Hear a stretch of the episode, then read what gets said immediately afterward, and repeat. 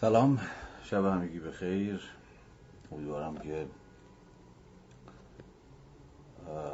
بعد ممکنه مقدور همه خوب باشین.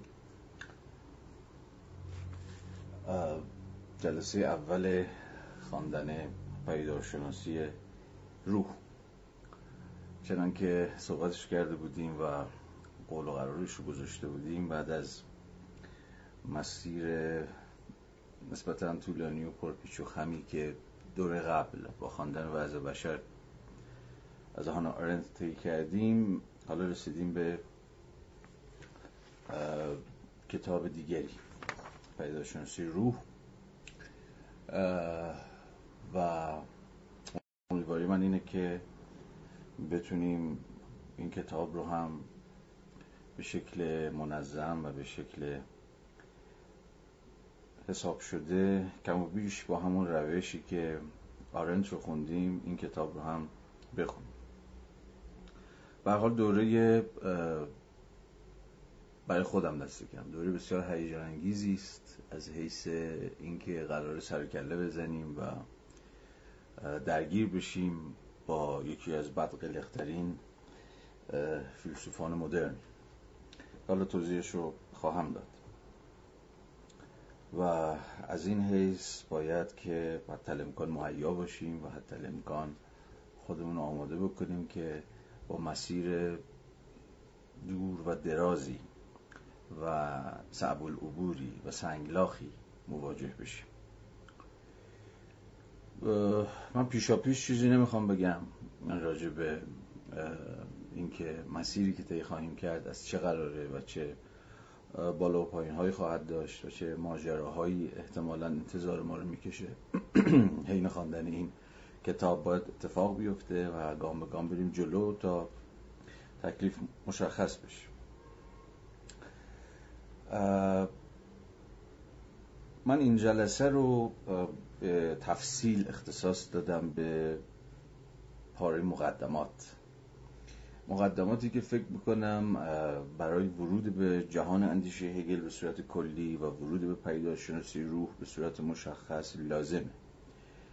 و تا حد زیادی تمهید می‌کنه این مسیر رو که ما قراره در نمی‌دونم واقعا چل پنجاه جلسه بیشتر کمتر با همدیگه طی بکنیم.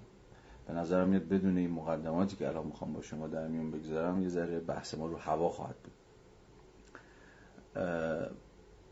به نظرم می‌رسه. اگر اتفاق خیلی خاصی نیفته اهم بحث امشب به این مقدمات خواهد گذشت.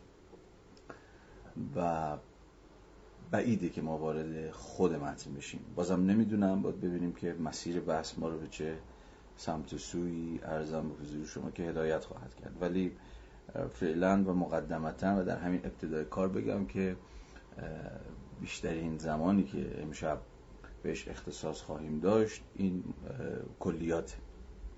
کلیاتی که نقش یه جور زمینه ساز رو بازی می‌کنن که زمینه و کانتکس بحث اصلا روشن بشه که ما با کی سر کار داریم با چه جور کتابی سر کار داریم کتاب از کجا اومده ارزم به حضورش حضور شما که زبانش چیه ما به چه روشی خواهیم خواند این کتاب رو. و حالا خیلی موضوعات دیگری که من اینجا نوشتم و گام به گام با شما ارزم به حضورتون که به اشتراک می‌ذارم. تا ببینیم که از کجا سر در خواهیم آورد. من فقط یه توضیح کوچولو بدم و اون اینکه استثناء این هفته جلسه ما چهارشنبه است. از هفته آتی برمیگردیم به روال سابقی که من داشتم و کلاس های ما هر سه شنبه شب برگزار می‌شد و استثنای امشب رو که کنار بگذاریم. از هفته بعد همون روال سه شنبه شب ها همین ساعت نه و همین در واقع لایو این اکانت. برقرار خواهد بود. اینو من گفتم فقط همین در ابتدا توضیح داده باشم. برای زمان بندی کار. تا بعد بریم سراغ خود بحث. خب اجازه بدید که نرم نرمک بحث رو شروع بکنیم. و گام به گام به پیش بریم.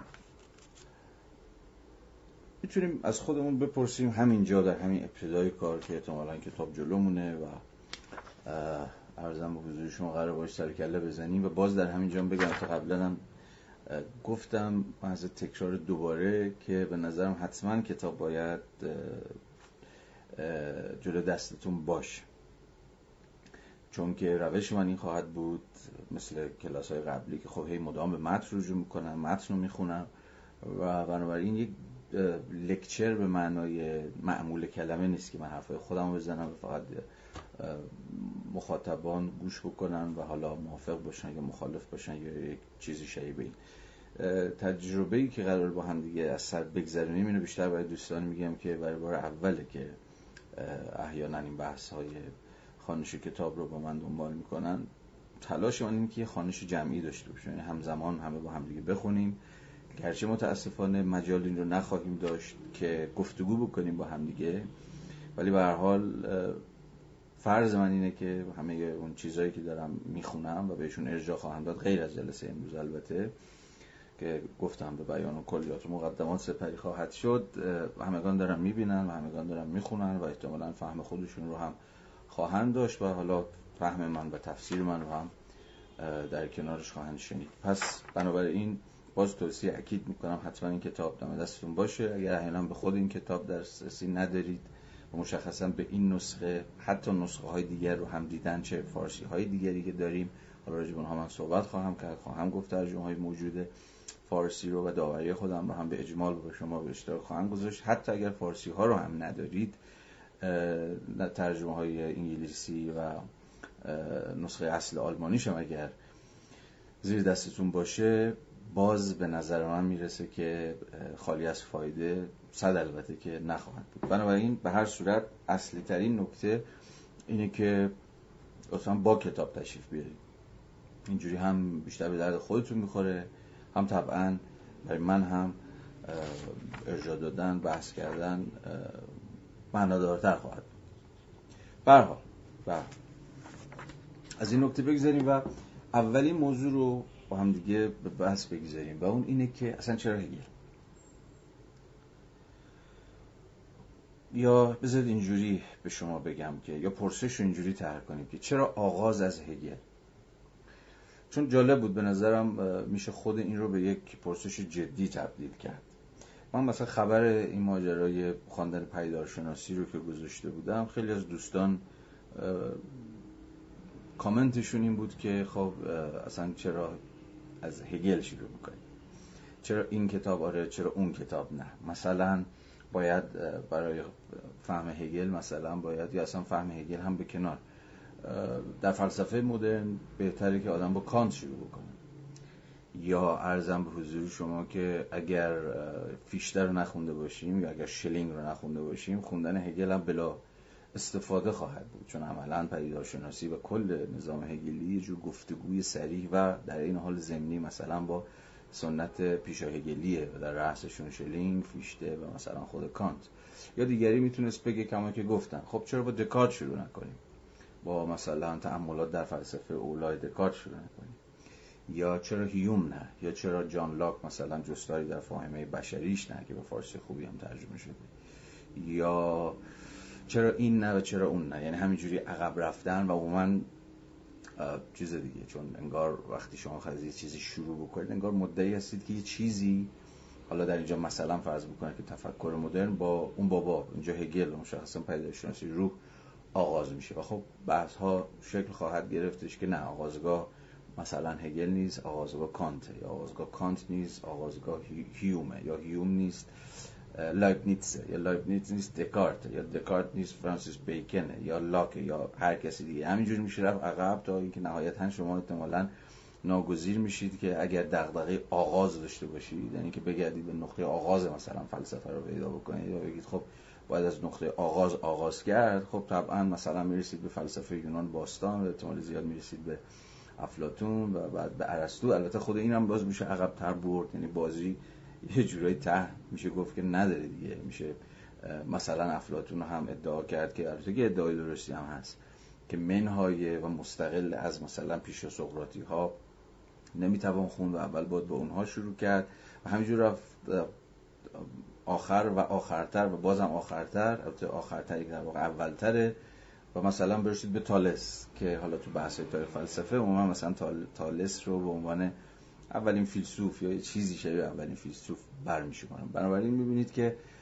اگه پرسش چرا از هگل آغاز کنیم یا آقا چرا بشینیم الان پیدا شناسی رو بخونیم به عنوان مثلا متن چیز متنی که قراره که خودش یک آغازگاه باشه در نهایت ناگزیر خواهیم شد که این روال خطی رو و عموما فهم ما هم فهم خطیه تا خود خود آغاز عقب ببریم.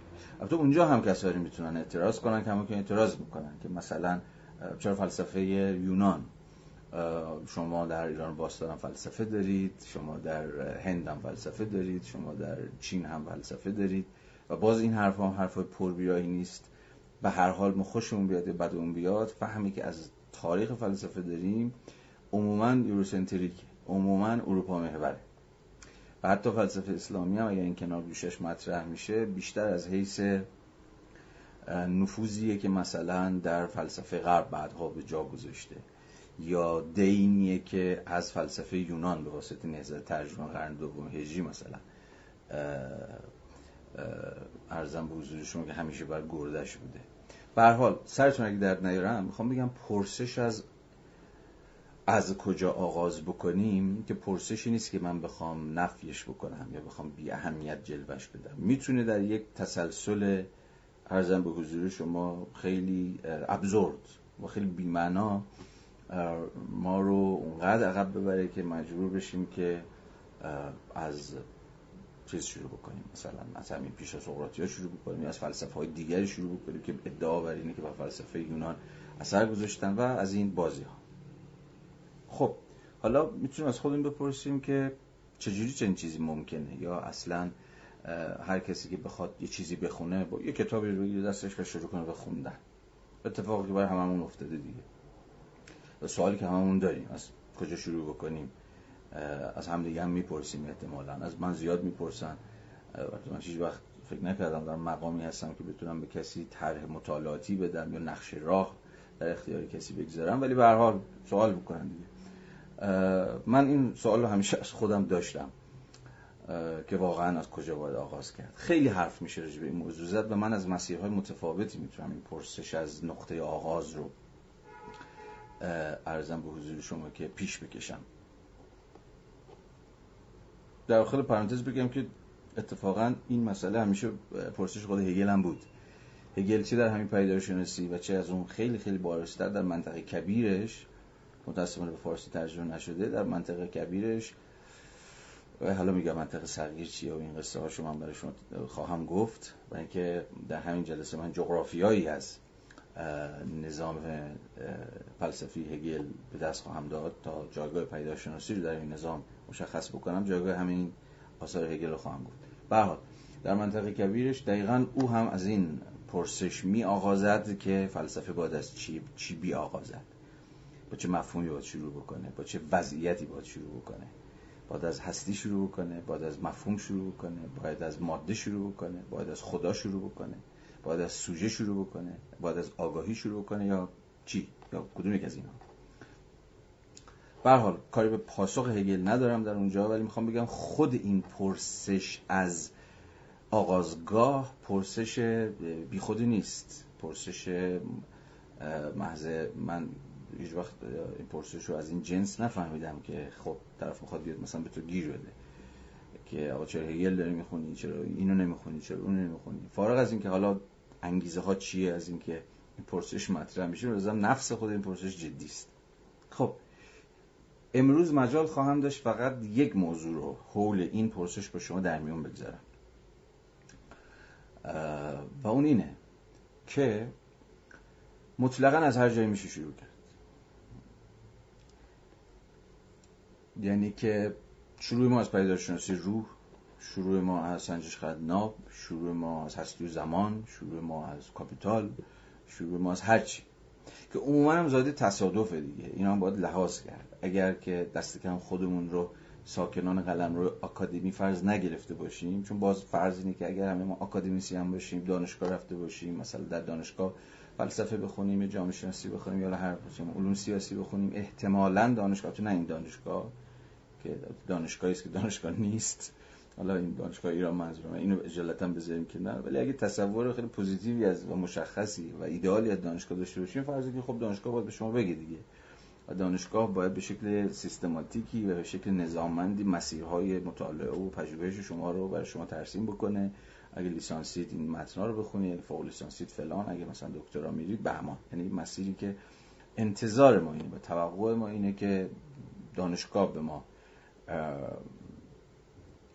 دانشگاه ما رو راهنمایی بکنه در قبال این قضیه. ولی خب به حال امروز ما هممون آدم های غیر دانشگاهی هستیم. حتی اگه دانشگاه رفته باشیم هم باز آدم های غیر دانشگاهی هستیم.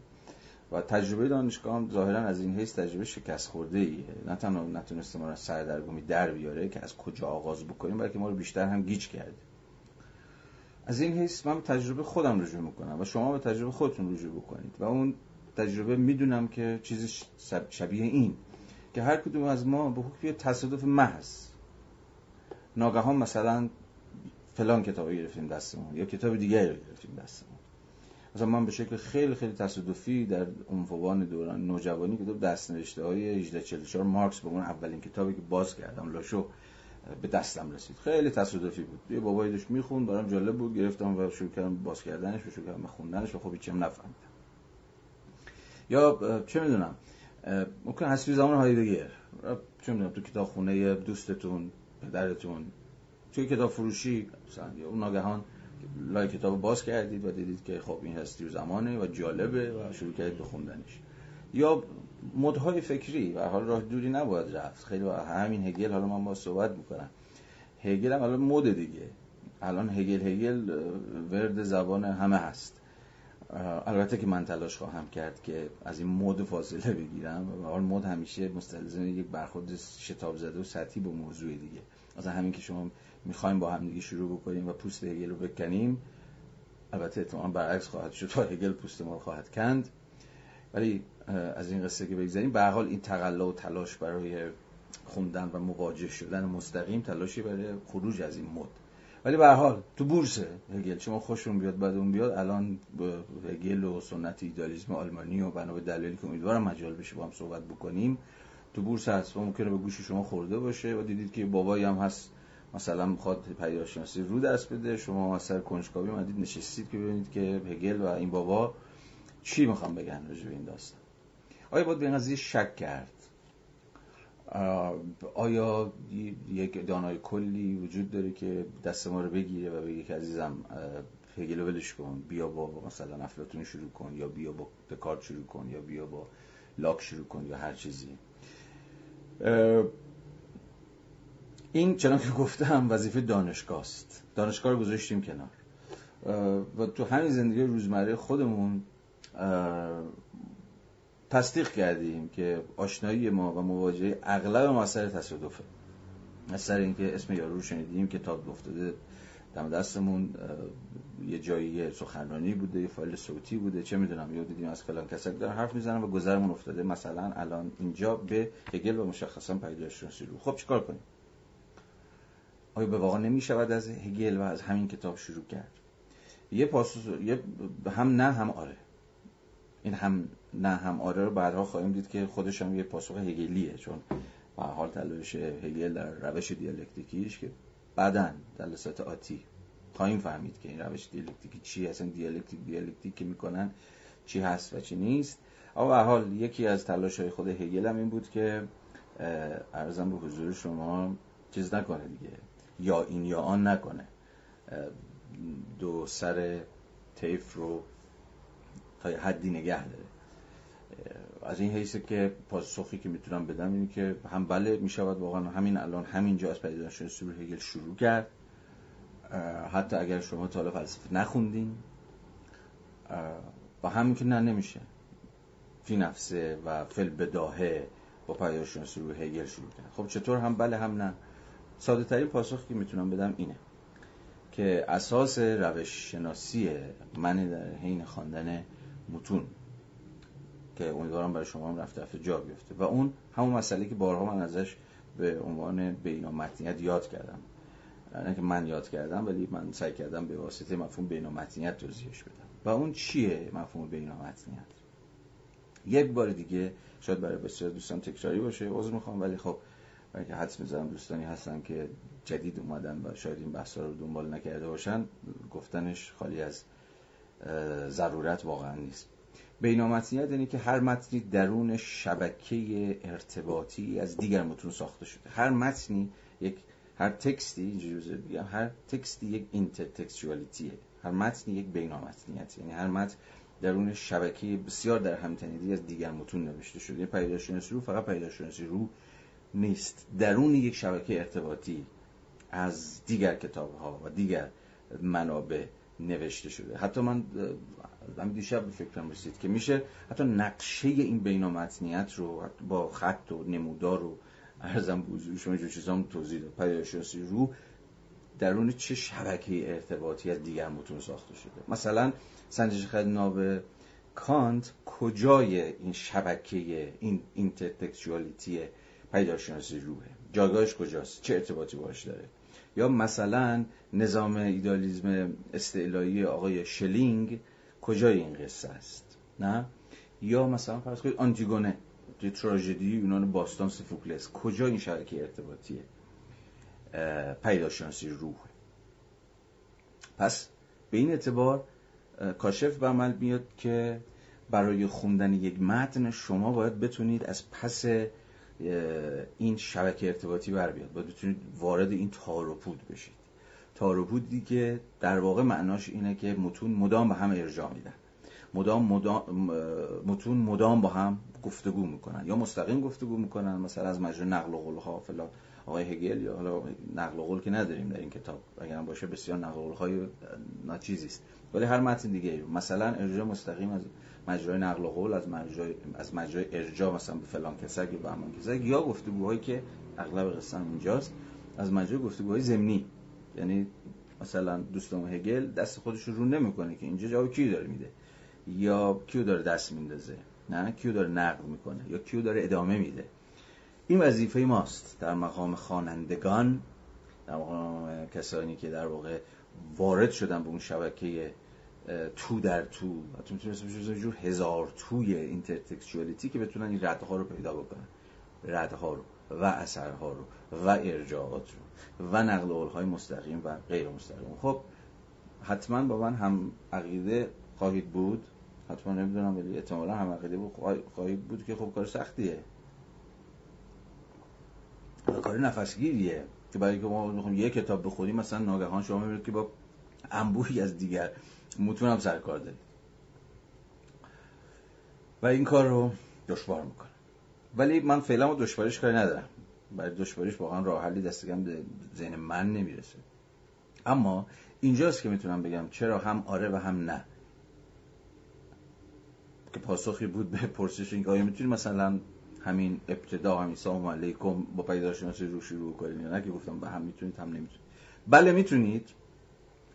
از این حیثی که هیچ مسیر استاندارد از پیش تعریف شده نیستش که به شما در مقام یک مبتدی حتی. نه؟ به شما در مقام یک مبتدی بده که عزیزم این مسیریه که هر کسی که می‌خواد فلسفه بخونه هر کسی می‌خواد جامعه شناسی بخونه هر کسی می‌خواد علوم سیاسی بخونه واسه این مسیر رو باید بره. حالا انبوی از مسیرها پیشنهادی هست راهنمایی کتاب‌ها هست فلان هست. کاری با اون ندارم. خیلیشون مفیدن خیلیشون به درد بخورن اوکی. ولی من همچنان مبنا رو می‌ذارم رو همون تجربه زیسته خودمون. همون که با تصادف شروع می‌شد. تقی به توقی خورده بود ناگهان دیدیم که فعل همین یه لایوی هست پدیدارشناسی رو چیه چی میگه. بله اب نداره نترسید. بشینید و دنبال بکنید اگه براتون جالبه. به این معنا این یه جور آری گفتن به این به خود تصادفه. تصادفی که ما رو ناگهان در مسیری میندازه که احتمالا اصلا چیزشو نداشتیم انتظارشو نداشتیم. اما نه اون سوی نهش معنیش چیه؟ معنیش اینه که نه شما نمی‌تونید پیداشناسی روح فقط با پیداشناسی روح بخونید. یعنی که نمی‌تونید از صفر تا صد رو با همین کتاب پیش بیاید و انتظار داشته باشید که مثلا یه آدم چیزی آدم عبوسی و یا آدم بدنویسی مثل هگل حالا به زبان هگل و مشخصا پیداشناسی رو هم من با شما سخن خواهم گفت. یکی یکی کلیدها رو در اختیارتون بذاره یکی یکی به شما کد بده که خب چیکار بکنید چیکار نکنید کجا برید کجا نرید ارجاعات چجوریه حرف چیه حدیث چیه چنین چیزی شده نیست. حالا من ارجاعاتی به سخن مترجمان فارسی خواهم داد که ارجاعات بامزه بامزه خوبش.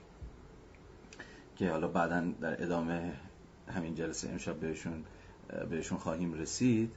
اما سخن بر سر اینه.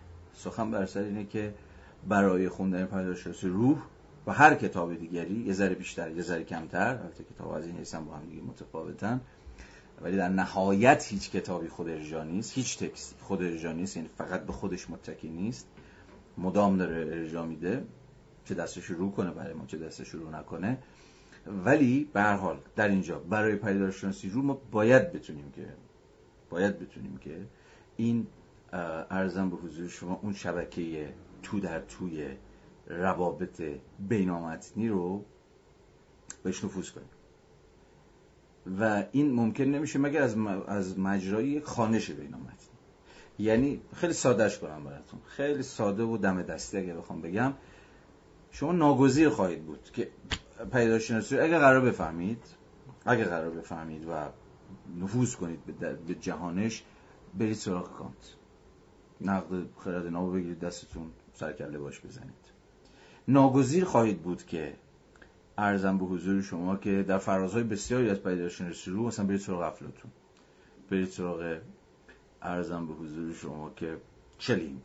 برید سراغ رومانتیسم های اولیه. برید مثلا سراغ نوالیس. سراغ هولرلین یا ارزم به حضور شما که سنت تجربه گرایی مثلا انگلیسی مثلا یه جاهای لاک و حتی یه جاهای هیوم. متوجه این؟ یعنی یک متن هی مدام شما رو پرتاب می‌کنه هی مدام شما رو ارجا میده. یعنی خانش متن میشه یک کار رفت و برگشتی. نه؟ یعنی هی شما باید برید برگردید. از پیداشناسی از پیداشناسی از ببندیده حالا نوستید هم نوستید ولی از پیداشناسی برید سراغ سنجش قدرنا برید سراغ جستار در فاهمه بشری برید سراغ ارزم به حضور شما که نظام ایدئالیسم استعلایی برید سراغ نظام فراگیر دانش و غیره و غیره و غیره. متوجه و این کاری است که من تلاش خواهم کرد تا جایی که زورم برسه تا جایی که توانش داشته باشم سوادش داشته باشم اشراف داشته باشم به اون متون. چون داخل پرانتز بگم نترسید هول نکنید و اونی که خود اون متون هم خودشون بینامتنی دیگه. یعنی فرض کنید یه جایی مثلا در همین مقدمه هگل داره دست میندازه شلینگ رو. می‌بینیم می‌رسیم بهشون. حالا این خود این اسمام شما نترسید او شلینگ شلینگ کیه؟ حالا اسم شلینگ رو نشنیدیم.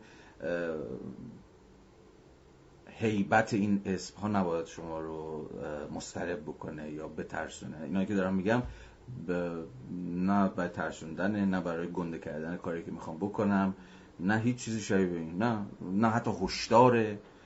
هیچ کدوم از اینا نیست.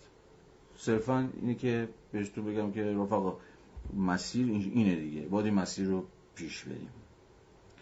و مسیری است که بله وقت می‌گیره انرژی می‌گیره از این قصه هم داره. ولی خب اگر قرار خواندنی در کار باشه خواندن به دقیق ترین معنای کلمه اشتباه ناپذیر خواهد بود. دست کم چون که من می‌فهمم. دست کم آنچنان که من می‌فهمم چون ممکن برید سراغ بابای دیگه ای که اصلا بگه آقا این ادوازی ها رو بذارید کنار مستقیم و شیک بریم داخل خود هگل همین خود هگل رو می‌خونیم که تهم میریم و هیچ مشکلی هم پیش نمیاد بدون نیاز به ارجاع به این بابا و اون بابا. حالا من که اینجوری فکر نمی کنم و خیلی صراحتا هم دارم میگم که اینگونه فکر نمی کنم ولی به حال ممکنه که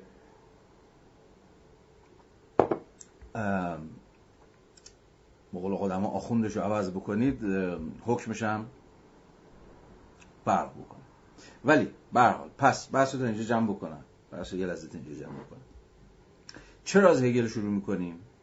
این چرا از هگل شروع می‌کنه؟ باز من یه ذره در ادامه از مسیر دیگری به شما توضیح خواهم داد که دست کم شروع ما در این جلسات از هگل خود محصول تصادف نیست.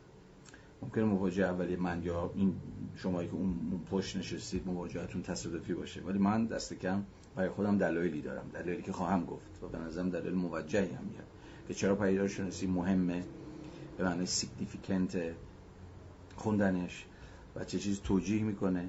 اما در عین حال می‌خوام به شما بگم که از این واهمه نداشته باشید که حتی اگر چیزی نخوندید سر سابقه ای در تاریخ مباحث تاریخ فلسفه ندارید بنابراین نمی‌تونید با پیدایش شناسی شروع کنید. می‌تونید شروع کنید ولی کارتون بسیار دشوار خواهد بود. و من همچنان که خدمت شما عرض کردم جا به جا در متن ارجاع خواهم داد. ممکنه که حتی یه جلسه دو جلسه بیشتر کمتر این روشی که می‌خوام دنبال بکنم در این جلسه پدرشناسی رو ببندیم و بگیم آقا چند جلسه مثلا باید رو سنجش خدمت بکن وقت بذاریم. نداره این کارو می‌کنیم. یا روی ارزم به حضور شما که نظامی داریزم اصطلاحی فیش چلینگ که بسیار نظر من مهمه. درنگ می‌کنیم. یا خیلی جاها مثلا در فصل یقین حسی باید رو مثلا رو لاک و رو یاکوبی درنگ بکنیم. چون اونجا مثلا طرف گفتگوی هگل یاکوبیه و مثلا همین بابا لاکه و نمی‌تونیم اونها رو بست نکنیم و بفهمیم که این بنده خدا چی می‌خواد بگه. خب در اندازه بسنده بکنم فعلا. بارها بارها به این موضوع من باز خواهم اما تا حدی فکر می‌کنم روشنه که چرا حتی به دوستان از مبتدی خوشم نمیاد ولی الان چیزی واقعا ذهنم نمیاد. دوستانی که در آغاز راهن نمی‌دونم چی چی. خودتون چیزی بذارید براش. به حال حتی می‌خوام بگم برای اونها هم هیبت هگل نباید ترسناک باشه. گرچه خب واقعا بشر ترسناک هست. ولی خب ما کمرش رو میشکنیم. امیدوارم البته. ولی به اون شرط. به اون شرطی که بتونید پا به پا همراه بشید و اون شرطی در درجه اول برای خودم و بعد برای شما. ولی به حال همراه بشید با این ارجاعات دمادم به اون شبکه تو در توی ارجاعات بینامتی که خدمت شما عرض کردم. خب این بحث تموم کنیم. یه گام دیگه بریم جلو. یه بار دیگه حالا بپرسیم چرا هگل حالا از یه زاویه دیگه می‌خوام به این پرسش چرا هگل بپردازم. خود این یه جمله بامزه ای داره. خود هگل میگم. یه جمله بامزه ای داره فکر می‌کنم خیلی به درد می‌خوره. جملهش اینه که هر مرد بزرگی یا هر زن بزرگی آیندگان رو ناگزیر می‌کنه که اونو تفسیر این جمله رو تو ذهنتون زن مرور کنید. جمله خوبیه. جمله راهگشایی هر مرد یا زن بزرگی یادتون نمیگی زن من میگم هر مرد یا زن بزرگی آیندگان رو ملزم می‌کند که به را تفسیر کنند. یعنی انگار که اونهایی که می‌تونیم اسمشو بذاریم اسمشون رو بذاریم متفکران بزرگ بزرگ به معنی مؤثر افکتیو. یعنی متفکرانی که نیروی آزاد کردن یه سنت فکری برانگیختن. پرسش های جدیدی مطرح کردن. مسائل نوظهوری رو پیش کشیدن. هر آن چیزی که بتواند به ما بفهموند که بزرگ یعنی چی. به همین معنایی که گفتم. انگار خود اونه که باعث میشه شما اصلا نتونید نادیدش بگیرید. یعنی که چشیتون رو بروش ببندید. مهم نیست که قواش همراه میشید. یا میگید اوکی یا مثلا هگلی میشید یهو. می‌تونه اینجوری نباشه. می‌تونه کاملا تفسیری باشه علیهش. یا در واقع این گونه باشه که به گونه تفسیرش بکنید که بگید آقا اصلا هگل رو بیاد فراموش بکنید. دریوری میگه چه میگه ولی به هر حال نمی‌تونید موضعی نگیرید در قبالش. در قبال هگل له یا علیهش نمی‌توان موضعی نگرفت. دقیقا به واسطه بزرگ بودن این فلسفه. اما بزرگ دقیقا اینجا باز میگم به معنای مؤثر بودن آغازگاه بودن. و چیزهای شبیه بنابراین ارزم به حضور شما که ما با یک مناقشه پذیری همین همینجا مواجه مناقشه پذیری بر سر که آیا یه فیلسوف مثلا در اینجا هگل اونقدر بزرگ هست که ما رو ناگزیر بکنه که تفسیرش بکنیم؟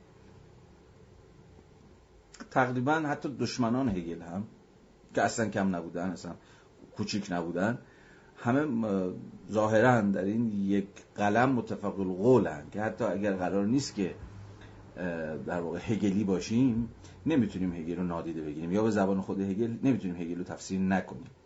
چون فقط یه لحظه مثلا چه می‌دونم به پوپر فکر بکنید. به عنوان یکی از فیگورهای کلاسیک در نقد سنت هگلی. خب او خودشون آگذیر دید که در همون کتاب بسیار معروف جامعه باز دشمنانان وقت بسیار بذاره و هگل رو رد بکنه. و بگه آقا مخاطرات هگل چیه؟ یا مثلا به کی فکر کنید مثلا؟ مثلا به راسل فکر بکنید که منطقه هگلی رو دریوری می‌دونست. یا مثلا به آیزا برلین فکر کنید در کتاب دشمنان آزادی که فکر می‌کرد هگل در کنار حالا مثلا روسو در کنار فیشته و خیلی دیگه دشمنان آزادی ولی به حال هیچ کدوم از اینها نمی‌تونستن که چشم بر هگل مثلا ببندن و بیخیالش بشن. بنابراین بنابراین باید حواسمون باشه که این جمله هگلی خودش جمله چند لایه‌ایه. هر مرد یا زن بزرگی آیندگان رو ملزم می‌کنه که تفسیرش بکنن می‌تونیم از خودمون بپرسیم که اوکی ولی چجوری تفسیرش بکنن؟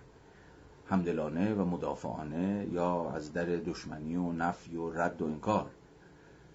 می‌تونیم ادعا بکنیم که اصلا مهم نیست کدوم کسی. مهم نیست که له یا حله مهم اینه که طرف مثل یک چیز مثل یک استخون در گلوه. به هر حال شما با تکلیفتون رو باش روشن بکنید. و نمی‌تونید به یک معنای از روش بپرید. و دورش بزنید. اما یه گام دیگه بیام جلوتر. من اجالتا فقط می‌خوام که دو تا استدلال بکنم که چرا هگل مهمه و چرا هگل سیگنیفیکنته یعنی چیز داره. اهمیت داره و دلالتمند خواندنش. طبعا به دنبال دلایل بیش از دلیل رایج بودن مثلا هگل میگردم. که آقا هگل به حال چیزی که همین بحثی که دقیقی پیش داشتم می‌کردم. الان مده هم دارم بهش ارجاع میدن. کتاباش داره ترجمه میشه. خب آدم هم به حال ناگزیر میشه که لای کتابشو وا بکنه و چیزهای شبیه این. کاری با اینها ندارم. می‌خوام دو تا دلیل خیلی ساده در این حال. بسیار میشه مفصل تر این قضیه صحبت کرد. مو به مو ریز بریز ولی من فقط دو تا نکته می‌خوام بگم که چرا به نظرم می‌رسه که در واقع ما به واقع با ضرورت تفسیر هگل به معنی که خودش داره به کار ببره که در واقع هم خواندن هگل و فهمیدن هگل مواجهیم. و این تفسیر مهمه. اولینش اینه که اگه بخوام سادش بکنم که هگل معاصر ماست. معاصر بودن. حالا اینجا باید به معنی معاصر بودن فکر کنیم. به واقع معنی معاصر بودن یک متفکر یا یک فلسفه یا یک سنت فکری چیه؟ چطور می‌تونیم بگیم فلان کسک یا فلان سنت معاصر ماست؟ یعنی چی معاصر ماست؟ خب از مرگ این بابا مثلا ارزم به حضور شما که چرا میگذره؟ 1331 2000 آره دیگه مثلا 190 سال 190 خورده سال میگذره. چرا چنین متفکری باید واقعا معاصر ما باشه؟ به چه معنا معاصر؟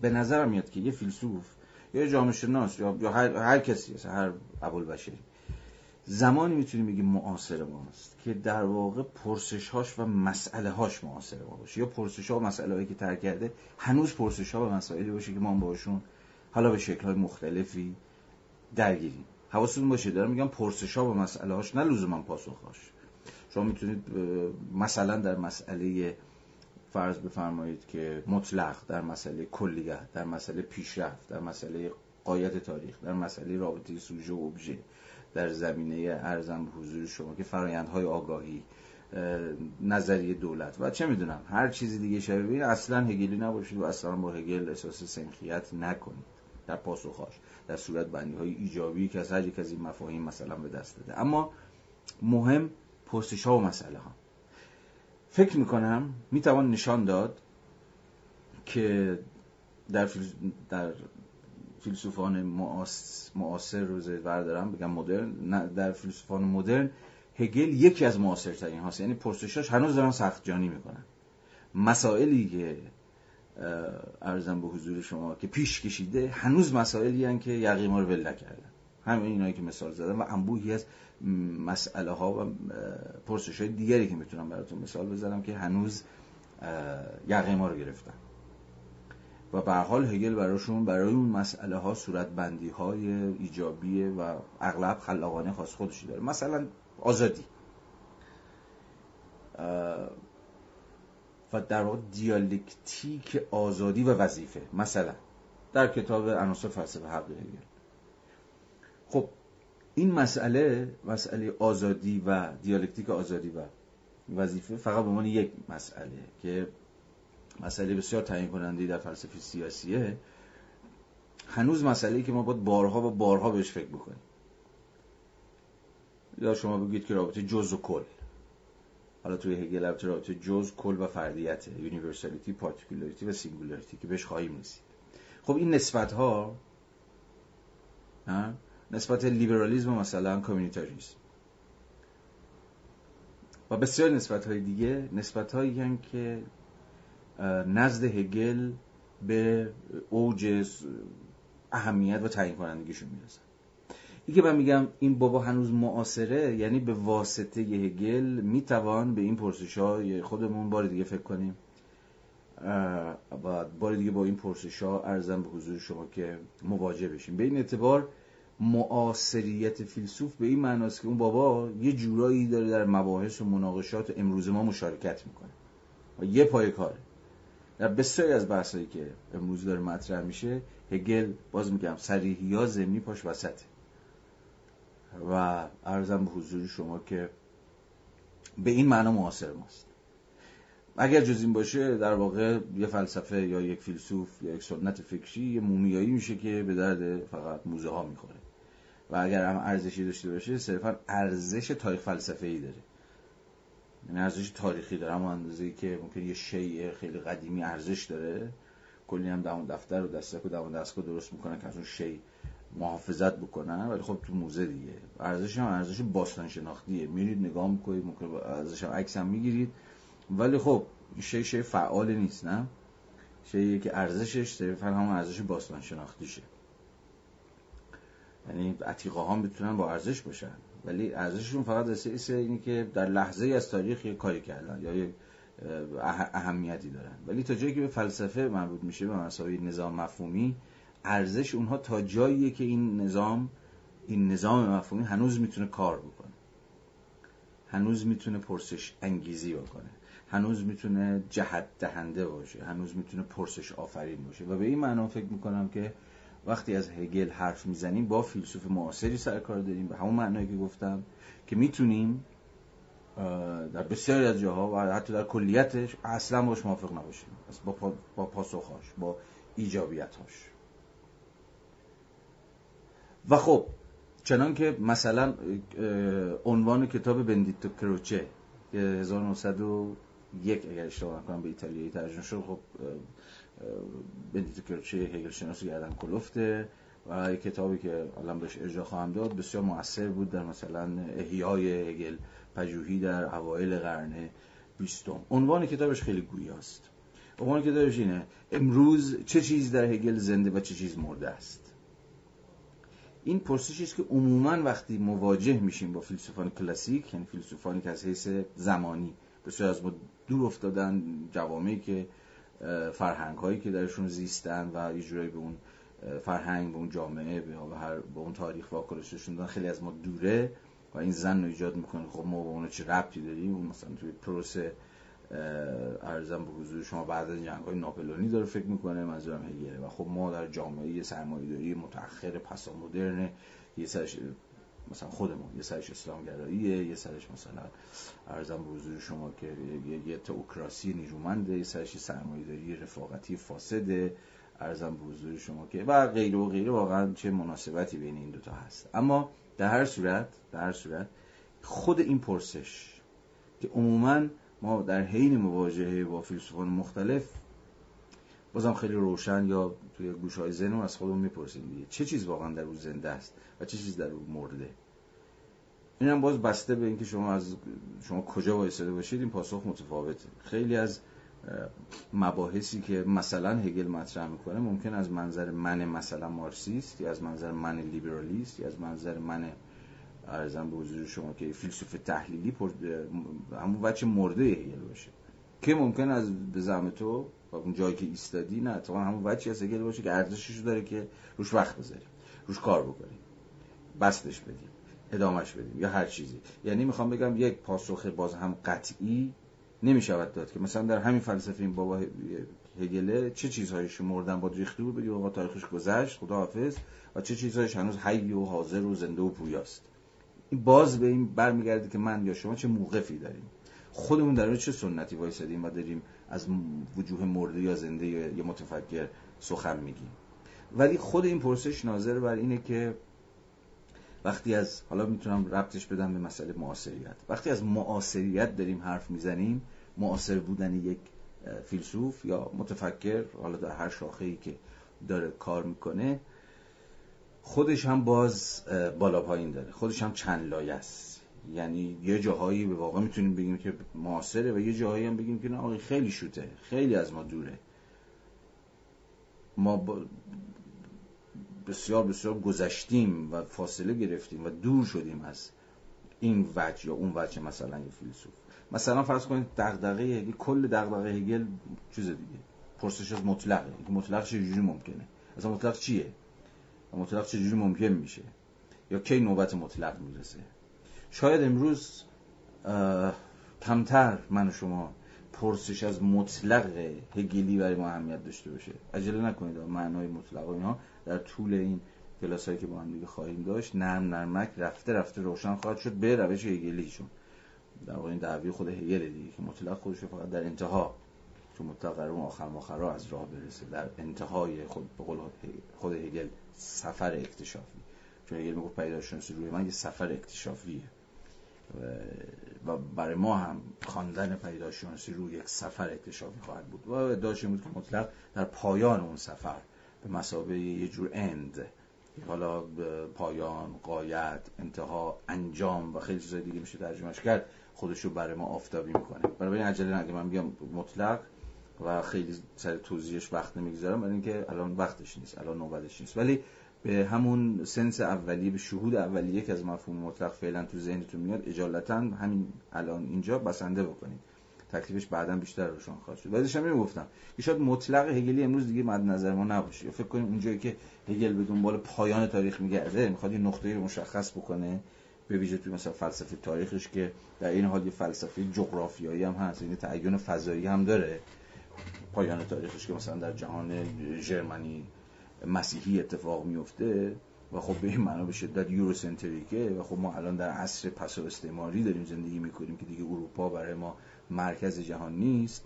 خب مطلقی قراره در جهان ژرمنی مسیحی محقق بشه آنچنان که هگل می‌گوید حالا چه در پدیدارشناسی چه در فلسفه تاریخش چه در عناصر فلسفه شاید برای ما خالی از موضوعیت باشه. یا عرضم به حضورتون خیلی از مفاهیم دیگهش یا universality ش کلیتش یا جهان شمولیش. شاید امروز از خودمون می‌پرسیم که واقعا موضوعیت universality هگلی چیه؟ ما در جهانی زندگی می‌کنیم که به شدت مبتنی بر چند ها و تفاوت ها و اینجور چیزاست. واقعا دیگه رد پایی از کلیت باقی نمونده. اما دقیقا همین جاست که همین جاهایی که فکر می‌کنیم دیگه آقا مطلق هگلی من عمرش تموم شده یا کلیت هگلی واقعا دیگه کی دنبال کلیت میگرده یا پیشرفت؟ کی دنبال پیشرفت میگرده که واقعا مثل هگل قائل به یه چیزی مثل پیشرفته دیگه اصلا زمان ما زمان بیشتر آخر زمانه تا پیشرفت. ولی حتی اونجایی که به این مفاهیم شک می‌کنیم یا به نظرمون میاد که دیگه موضوعیتی ندارن حتی اینجا هم که شاید بتونیم اسمش بذاریم وجود مرده متفکر نه؟ بنزیمش دور. بازم میگم بازم میگم در مواجهه با هر متفکری پرسش مطرح میشودم با مارکس هم همین کار می‌کنه حتی مارکسیستا حتی مارکسیستا با مارکس میگه خب کدوم چیزایی که مارکس گفت هنوز به درد می‌خوره؟ مثلا برای اینکه بفهمی سرمایه‌داری متأخر کار می‌کنه یا چه جوری داره کار می‌کنه. کدوم وجوهش؟ مثلا فقط به درد همون سرمایه‌داری قرن 19 انگلیسی اولیه می‌خوره. مگه نمی‌کنیم این کارو؟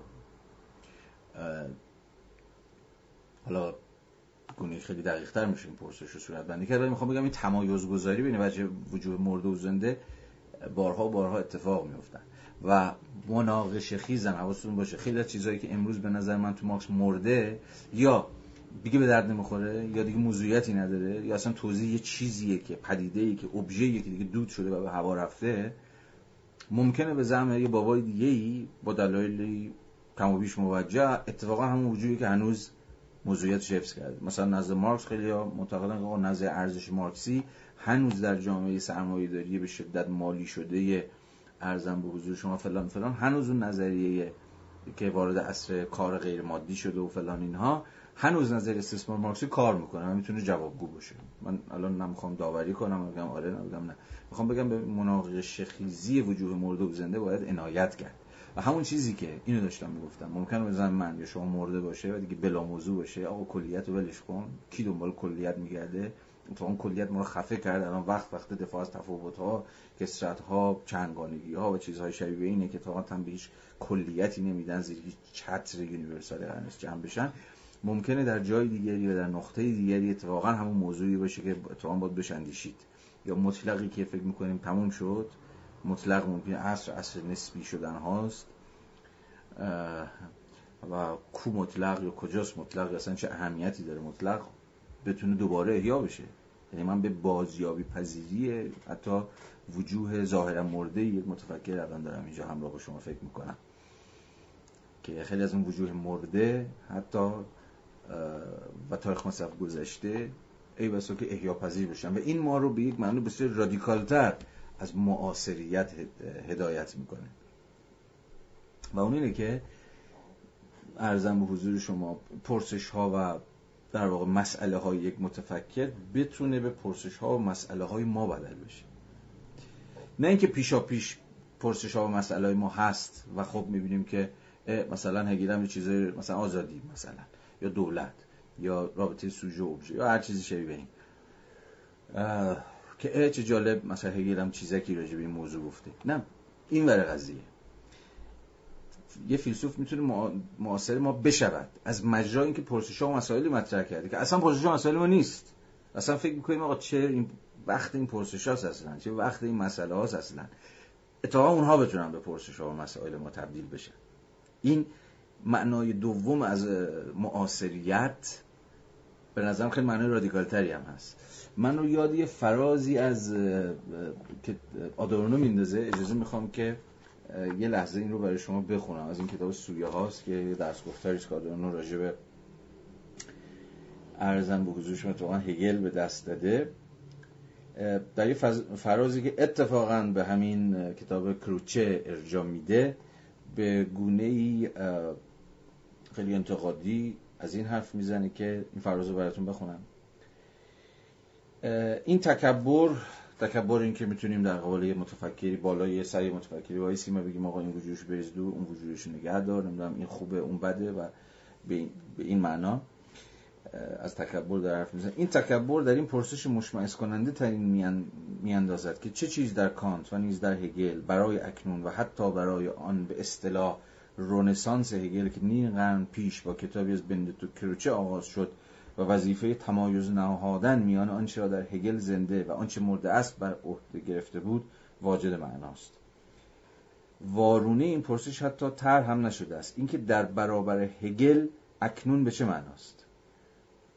این جمله یعنی چی؟ جمله پرپیچتا میگه خب تا الان ما به واسطه پرسش کروچه‌ای همواره از خودمون پرسیدیم که امروز چه چیز در هگل و چه چیز چه چیز در هگل زنده است چه چیز مرده است؟ اوکی خیلی خوب تکلیف روشنه. اما میگه عکسش چی؟ یعنی عکسش اینجوری میشه که ببینیم هگل امروز ما رو همین لحظه و همین جایی که هستیم. هگل چگونه می‌تونه امروز ما رو و هر آن چیزی که امروز داریم تجربه می‌کنیم به پرسش بکشه؟ یعنی عوض اینکه ما داور این باشیم که این وجوه هگل به عنوان تاریخ مصرف گذشته این وجوه هگل به عنوان چیزهای ارزشمند در کار باشن ببینیم که هگل چه جوری می‌تونه ارزم به حضور شما. فهم ما از خودمون رو دگرگون بکنه. یا به تعبیری که من داشتم در پیش به کار می بردم هگل چجوری می‌تونه پرسش های ما رو دگرگون کنه و مسئله های ما رو تغییر بده؟ او مسئله های جدید و پرسش های جدید پیش بکشه. مسئله که چنان که گفتم تا امروز بهش فکر نمی‌کردیم. یا چنین و چنان فکر نمی‌کردیم پس به این اعتبار دلیل خواندن هگل در اینجا دستکم برای خود من. اینه که همراه با شما کنجکاوانه جستجو بکنم که با هگل به چه مسائلی میشه فکر کرد.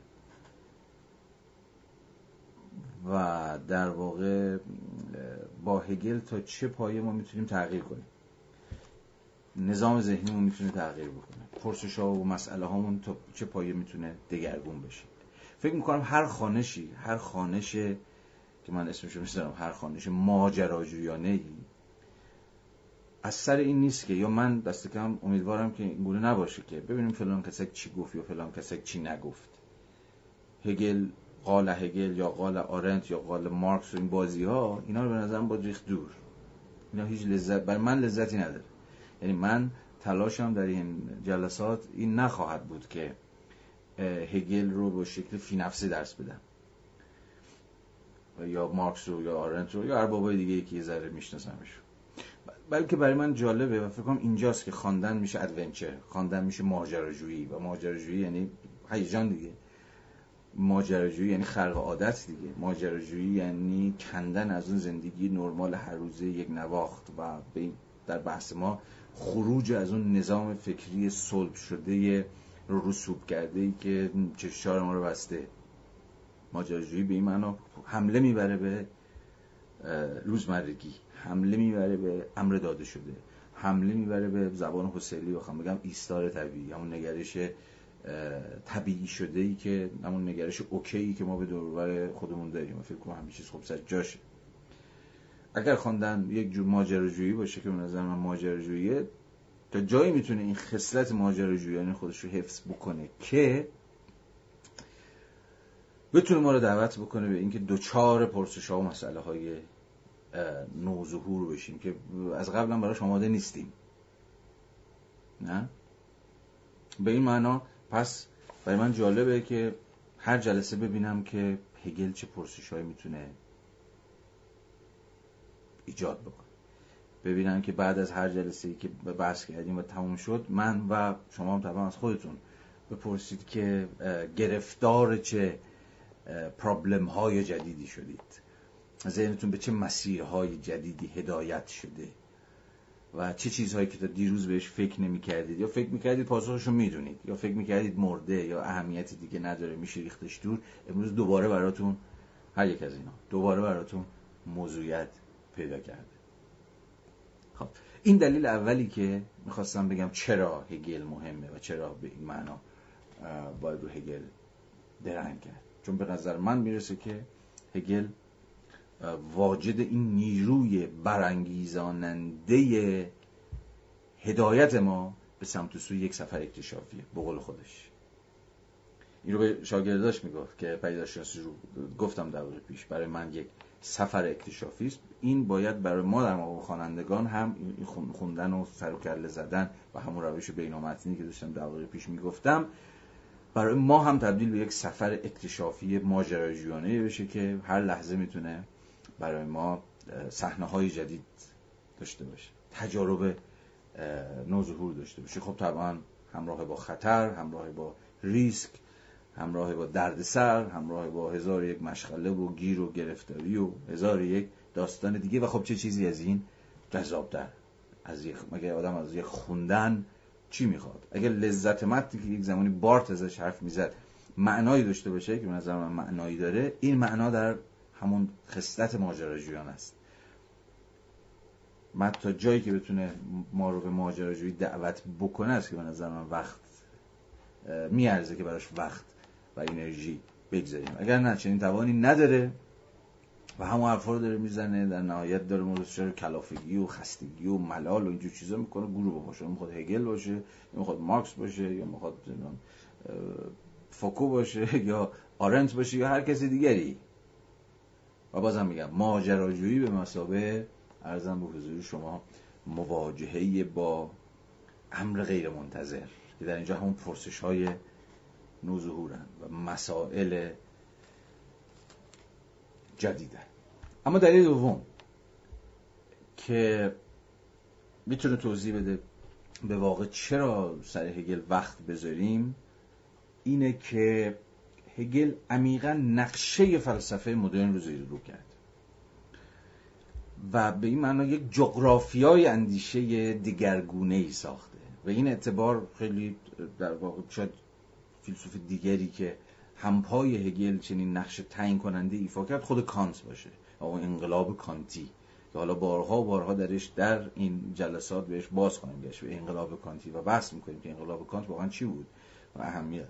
کتابی مثل سنجش خرد ناب نقد عقل عملی و نقد قوه حکم سه تا critique مهم کانتی در برپا کردن یک انقلاب فلسفی که بعدا ترکشاش به انقلاب سیاسی و فرهنگی و اینها منجر شد واقعا چیه؟ حالا راجع به کانت بعدا صحبت می‌کنیم. اما اهمیتی که می‌تونم بر به شمارم برای هگل همین قصه است که نقشه و جغرافیای اندیشه با هگل زیر رو میشه و کاملا دگرگون میشه. به این معنا هگل در تاریخ فلسفه مدرن خودش نام یک گسست.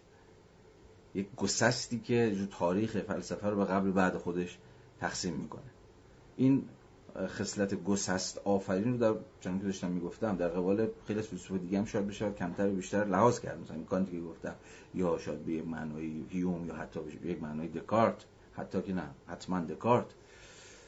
و این گسست که در این حال در واقع یه جور آغازگاه هم هست. آغازگاه هایی که به شکل های چنگانه ادامه پیدا کرده. یعنی شما اگر هگل رو از اگر می‌خوام ببینید که اون قلزت تعیین کنندگیش و گسست آفرینیش و آغازگاهیش تا چه پای است یه از به تخیل بکنید یه آزمایش فکری که هگل رو بردارید از تاریخ فلسفه. بعد ببینید چه چیزایی باقی میمونه. یا اون چیزایی که باقی میمونن چه شکل و شمایلی داشتن. خیلی تصورش دشوار میشه. اگر اصلا بشه چنین چیزی رو تخیل کرد. مثلا شما فقط به چیز فکر بکنید. به ارزم به حضور شما نسبت بین هگل و مارکسیسم فکر بکنید. اهمیتی که هگل در سنت مارکسی و بعد مارکسیستی داره. تصور مارکس منهای هگل تصور بعیدیه. اگر بالکل نشدنی نباشه. این جمله از خود لنینه. از کسی دیگه هم نیست. از لنینه که آقا کاپیتال رو به کاپیتال جلد یک رو بدون هگل نمیشه فهمید. و ادامه جمله لنین هم اینه که به این معنا اغلب مارکسیست تا امروز اصلا کاپیتال رو نفهمیدن چون هگل نمی‌شناسن. یا به هر حال نسبت خیلی البته پیچیده تری که بین عرضم به حضور شما که هگل و مارکسیسم هست. و مارکسیسم به عنوان احتمالاً پر بسامدترین و گسترده ترین فلسفه و در عین حال پراکسیس و قرن بیستم. قرن حالا نیمه دوم قرن در واقع دو دهه پایانی قرن 19 و تقریبا کل قرن بیستم. یا به این فکر بکنید که چجوری بخش در واقع ارزم حضور شما که بخش بزرگی از فلسفه قرن بیست در نقد و در موازات و, و با فاصله گذاری از هگل شکل گرفت. در واقع هگل خسم این فلسفه ها بود. حالا بخواد پیداشناسی حسلی باشه یا تا حدی می شود گفت اگزیستانسیالیسم سارتری باشه. یا از همه گل درشتر کل سنت پس ساختارگرایی یا همون پسا مدرن فرانسوی در واقع تلاشی است برای نقد هگل و فاصله گرفتن از هگل. مثلا شما فوکو رو شما دلوز رو شما لیوتار رو شما ارزم به شما حتی دریدا رو و ارزم به حضور شما فیلسوفان متأخرتری مثل هارت و نگری و اصلا سنت کسانی که مستقیما از دل سنت فرانسوی در اومدن رو نمی‌تونید منهای تلاششون برای فاصله گذاری از هگل بفهمید. یعنی کل فلسفه مثلا دلوز به یک معنایی تقلایی است برای خلاص شدن از هگل اینکه شر هگل رو بکنه و فلسفه رو از هگل آزاد بکنه. یا فوکو هم همینطور. تمام خود فوکو هم به صراحت میگه که همه تلاش من اینه که راهمون از هگل جدا بکنم. و این فوکو در نهایت همون فوکویی که مثلا در درس گفتار آغازینش در کلژ دو فرانس 1970 که ذیل عنوان نظم گفتار به فارسی هم ترجمه شد بعد از اینکه کلی حرف میزن و همین قصه رو تعریف می‌کنه میگه از از روش شناسی چه مسیری می‌خواد بره که غیر هگلیه میگه ولی این تردید همیشه با ماست. که اون لحظه که فکر می‌کنیم به تمامی از هگل خلاص شدیم و تونستیم خودمون رو آزاد بکنیم از هگل باز می‌بینیم که هگل اون تای سالن یا تای مسیری که ما داریم میریم انتهای مسیر وایساده و داره به نیش ما میخنده. یعنی با اینکه می‌خواستیم از هگل فرار بکنیم در نهایت دوباره درون منظومه هگلی گیر افتادیم. چون به حال فلسفه هگل به شدت فلسفه که توانایی رو داره که تضادهاش رو در واقع تضادها رو حتی کسایی که فکر می‌کنن کاملا با خود فلسفه هگلی در تعارض و تضاد و نفی و این هستن بگیره ببله و از آن خودش بکنه. و بعدها خواهیم دید که مطلق هگلی هم چیزی شبیه اینه که می‌تونه ظاهرا که هگل میگه خوش هاست همه چیز رو می‌تونه تو خودش فرو ببنده یا همه چیز رو به از آن خودش تبدیل بکنه. حالا خواهیم دید این قضاوت چقدر درسته یا چقدر در هگل معنادار هستن. تا در جلسات آتی چنین چیزی رو خواهیم به حال اینو داشتم می‌گفتم که فلسفه معاصر فلسفه معاصر اگه فقط فلسفه معاصر همون فلسفه قرن بیست میان بگیرید جا به جا رد پای هگل در در واقع جایابی هر یک از این فلسفه ها در اون نقشه یا در اون جغرافی های اندیشه قابل ردیابیه. باز می‌خوام. چه لحچه علی مثلا در مارکسیسم مثالشو زدم در پژوهشی هگل میشه مثالشو زد در نزد هایدگر میشه نشون داد هایدگر کجاها سعی کرده مثلا به زعم خودش غیر هگلی باشه چجوری تمام تلاشش این بوده که مثلا زمان رو به معنای غیر هگلی بفهمه. یا بعدا خواهیم دید که مثلا در گادامر چجوری گادامر خودش اینجوری فکر می‌کرد که ادامه هگله و تونسته در واقع تاریخ مندی هگلی رو وارد هرمونتیک بکنه. یا همین فلسفه های فرانسوی که خدمتتون عرض کردم. یا حتی در فلسفه تحلیلی فیلسوفان تحلیلی شاید تا چند سال پیش همه دشمنان قسم خورده هگل بودن. یعنی فکر می‌کردن هگل و منطق هگلی و حرف هگلی یه مش حرفای محمل و دریوریه که یه بابای اومده زده و خلاصه باید فراموشش کرد و به زبالدان تاریخ پرتابش کرد. کم هم نبود. فیلسوفان تحلیلی که به سراحت از محملگویی هگل سخن گفتن. گفتم خود راسل مور پوپر و کارناپ. و ارزم بزرگ کل حلقه پوزیتیویسم منطقی و خیلی های دیگه. ولی خب همین امروز هم یکی از جذابترین سنت های فکری که داره اتفاقا هگل درونی کرده و داره با هگل فکر می‌کنه همین سنت فلسفه تعلیلیه مثلا شما اگر حوصلتون کشید به کارهای جان مکداول نگاه بکنید. یا از اون مهمتر به کار... کارهای این بابا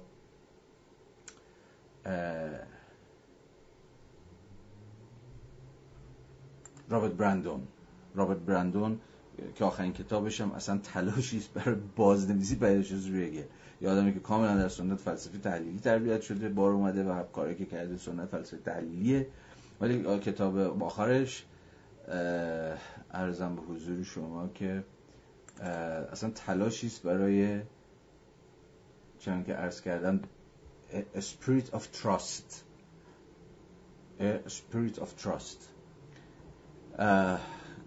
کار آخر برندوم فیلسوف تعلیلی چون که گفتم اصلا تلاشی برای اینکه درونی بکنه به درون بکشه بحث های هگل رو اتفاقا و به ویژه در کتاب پیداشناسی رو و البته در کتاب منطقش و هگل رو به شکل تحلیلی بخونه. یعنی حتی دشمنان هگل هم مثل سنت فلسفه تحلیلی سعی کردن به یک معنای هگل رو درونی بکنن و هگل رو بخوننش. حالا دشمنانش که همین امروز هم همچنان دشمنان سر و گرم ششیده هم دشمنان بسیار جدی هم هستن و در رأسشون هم چون گفتم سنت ارزم به حضور شما که فرانسوی پس ساختارگرایی یا پس مدرن فرانسوی به جای خود. پس این بحث رو جمع بکنم. اهمیت هگل در جغرافی های اندیشه مدرن. اون جایی که هگل ادامه پیدا کرده جاهایی که هگل نفوذ کرده در سنت های فکری و به شکلهای مختلفی به این اعتبار ادامه پیدا کرده و شهر و بست یافته. حالا هر یک از وجوهش.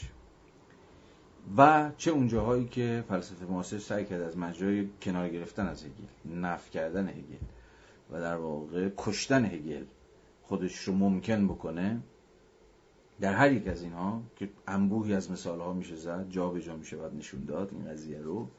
به هر حال هگل یکی از تعیین کننده نقاط این نقشه است. یعنی نقشه فلسفه معاصر بکشید هگل یک نقطه خیلی خیلی پررنگ خواهد بود که ازش بسیاری خطوط منشعب میشه. خطوطی که هر یک مسیرهای چندگانه و متنوع خودش رو طی می‌کنه که داستان دیگری داره. خب.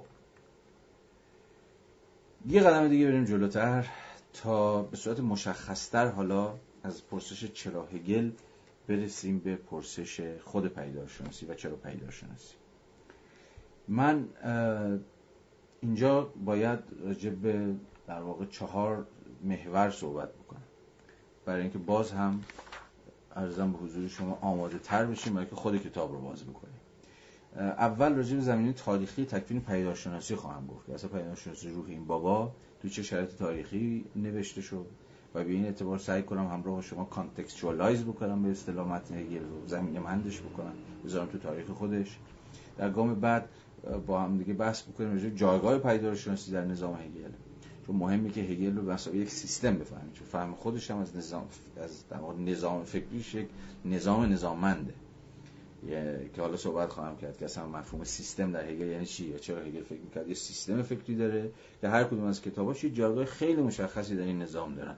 و اگه شما نظام رو ندونید و دست کم یه تصویر اولیه یه شاکله یا آغازین ازش نداشته باشید باز بحث ما ابتر پیش خواهد رفت. صحبت کنم.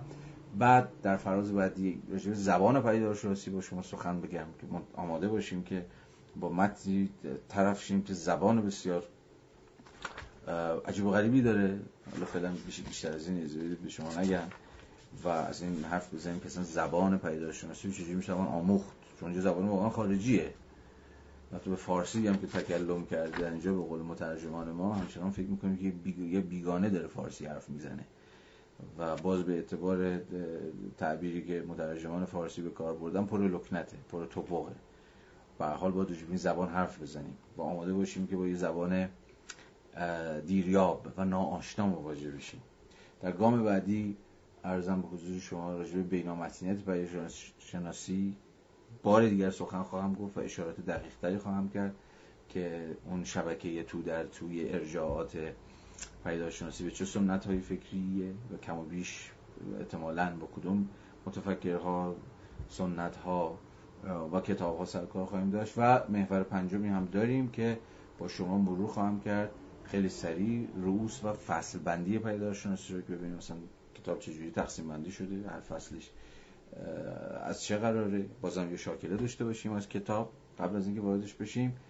و ارزم به حضور شما که یکی دو تا مقدمه خیلی خیلی سریع و فشرده دیگر هم خواهم گفت که به نظرم لازمه. بعد مهیا خواهیم شد که خود کتاب رو باز بکنیم رو گام به گام بریم جلو. چون که گفتم برای مواجهه با پیدارشناسی روح باید چند گام رو با هم برداریم. من جابجا جا به این گام ها اشاره خواهم کرد و سعی می‌کنم که توضیح بدم. اهمیت هر یک از این گام ها چیست؟ اول از هر چیز دقایقی باید وقت بگذاریم و از چنان که اشاره کردم زمینه تاریخی تکوین پیداشناسی حرف بزنیم. بهتر از ما می‌دونید که هیچ متنی در خلع نوشته نمیشه و از خلع در نمیاد. درون یک بافت ارزم به حضور شما که تاریخی داره شکل می‌گیره. به این معنا هر تکستی مستلزم کانتکستوالیزیشنه هر متنی رو باید زمین مند کرد و گذاشت تو زمینه خودش تو زمینه تاریخی خودش. یکی از وجوه اصلا بین متنیت متن در واقع پیوندهاش و همبستگیهاش و بدبستونش و شبکه ارتباطیش با خود زمینش هم هست. یعنی الان اون بحثی که راجع به intertextuality داشتیم می‌کردیم می‌تونیم یه گام حتی پیشتر هم ببریم. و از این بحث کنیم که یک متن نه تنها با متنهای دیگه از جنس خودش مثلا پدیدارشناسی با سنجش خرد مثلا با نظام ایدئالیسم استعلایی یا هر متن دیگری بلکه با انبوهی از متنهای سیاسی و اجتماعی و فلسفی و فرهنگی هم در هم تنیده است. و این باز هم کار ما رو دشوارتر خواهد کرد. اما این دشواری چنان که گفتم نباید مترادف با حراس و دلهوره نباید مترادف با اینها فهمیده بشه. بلکه فقط باید ما رو هوشیارتر بکنه و دقیقتر بکنه. به این اعتبار من باید بین سه تا زمینه تاریخی که یا سه لایه تاریخی که اشراف بهشون بسیار کمک می‌کنه که بفهمیم پیداشناسی روح هگل در سال 1807 که منتشر میشه از کجا داره سر در میاره یا از کجا داره اصلا تکوین پیدا می‌کنه اشاره کنم. اون لایه اول یا زمینه اول زمینه سیاسی. زمینه که زمینه سیاسی پیداشناسی روح. خب دست کم اینجا دو تا بذارید اسمشو بذارم متغیر. خیلی تعیین کننده است. یکیش انقلاب فرانسه است. انقلاب فرانسه 1789 که چنان که می‌دونیم هگل تا آخر عمرش به دیده موافق و یکی از مدافعان پرشور انقلاب فرانسه بهش نگاه می‌کرد. به حال لرزه ای در اندامهای اروپا ایجاد کرد. و در همه چیز رو زیر رو کرد دیگه. نه فقط نظام سیاسی رو بلکه دین رو بلکه فرهنگ رو فلسفه رو نسبت فلسفه با دولت رو و خیلی چیزهای دیگه. و بعدا هم که سرکله یه فیگوری مثل ناپلئون پیدا میشه که در واقع انقلاب فرانسه رو دوباره برمیگردونه به جور نظام سلطنتی ولی به حال تاثیرگذاری خود نظام ناپلئونی که می‌دونید آلمان سالهای زندگی هگل رو هم به شدت زیرو کرده بود موضوع بسیار تعیین کننده است. و باید حواستون باشه که خود انقلاب فرانسه مثلا یک گسستی که برای اول بار مفهوم آزادی رو بهش یک تجسم و یک تجسد عینی میبخشه. و خود مفهوم جمهوری رو خود مفهوم مردم رو و اصلا فهم انسان اروپایی رو از مفهوم دولت چون که گفتم زیر رو می‌کنه. به حال این زمینه سیاسی انقلاب فرانسه و تأثیرهایی که و ترکشهاش که در کل اروپا پخش میشه و آلمان رو هم آلمان فعودالی که به شدت چند پاره است و وحدت سیاسی مشخصی نداره. همیشه از جانب فرانسه تهدید میشه و ناپلئون چون که می‌دونید فرانسه رو آلمان رو اشغال می‌کنه. همون زمانی که هگل داره پیدارشناسی روح رو می‌نویسه حالا نقله که وقتی که به آخرین صفحات پیدارشناسی روح رسیده بود هگل ناپلون پشت دروازه های ینا داشت در برابر ارتش آلمان می جنگید یعنی ما با یک لحظه تاریخی بسیار سرنوشت ساز. مهم سرکار داریم که خود تاریخ داره و فهم ما از تاریخ داره. زیر رو میشه. خود پارادایم جهان کهن با همه لوازم و ارزم به حضور شما که حواشیش داره فرو میریزه. خود آلمان به عنوان بخشی از امپراتوری روم امپراتوری مقدس روم داره از حیث سیاسی زیر رو میشه. قدرت خیلی از فعودال ها داره کاهش پیدا می‌کنه. ارزم به حضور شما دولت داره باز آرایی میشه. خیلی از حقوق که تا دیروز محلی از اعراب نداشتن داره سرکلشون پیدا میشه و داره تثبیت میشه و خیلی چیزهای شیوعی به حال این زمینه سیاسی که انقلاب فرانسه مثلا یک انفجار و مثلا یک گسست در اروپا ایجاد می‌کنه و ظاهرا مسیر تاریخ رو داره دگرگون می‌کنه و با قول خود هگل روح که بعدا خواهیم فهمید و بحث خواهیم کرد که خود روح چیه. روح داره یکی از گامهای بسیار تعیین کنندش رو به سمت قایت خودش برمیداره با انقلاب فرانسه. این به عنوان یک زمین ساز به عنوان یک زمینه سیاسی که حالا یک اثری همچون پدیدارشناسی داره تو این context. تو این context بسیار بسیار آشوب زده. تکوین پیدا می‌کنه. خیلی مهمه که حواسمون بهش باشه. و در عین حال انقلاب فرانسه ای که از اون طرف شرایط آلمان رو هم چنان که گفتم داره زیر و زبر می‌کنه و همه تلاش هگل که فلسفهش فلسفه باشه در خور این وضعیت. در خور این وضعیت گسست. در خور این وضعیت ارزم به حضور شما تاریخی نوظهور. یکی از اصلا دلایلی که هگل فکر می‌کرد فلسفه او بیش از همه دیگر فلسفه ها فلسفه است که روح دوران رو به قول خودش یا روح زمانه رو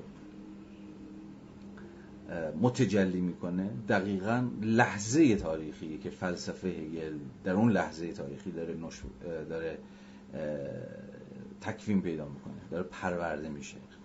به این اعتبار هگل فلسفه خودش کاملا متناسب با و در هم تنیده با و متجلی کننده این دوران سیاسی این این گسست تاریخی می‌فهمه. و وارد پیداشناسی که بشیم و با دیگر دقایق فلسفه هگلی که آشنا بشیم خواهیم دید که به چه معنا فلسفه هگلی کاملا هم بسته است با و اصلا نمیشه جداش کرد از این لحظه. این لحظه سیاسی که در واقع نقطه عطف تعیین کنندش انقلاب فرانسه است. به مسابقه آنچه که گفتم یک گسست. یک حرکت تاریخ به پیش یک لحظه تجسم بخش به روح دوران. اگر بخوام منبعی معرفی بکنم مثلا به فارسی فکر می‌کنم یکی از راه ترین و در این حال فشرده ترین توصیفات از اهمیت سیاسی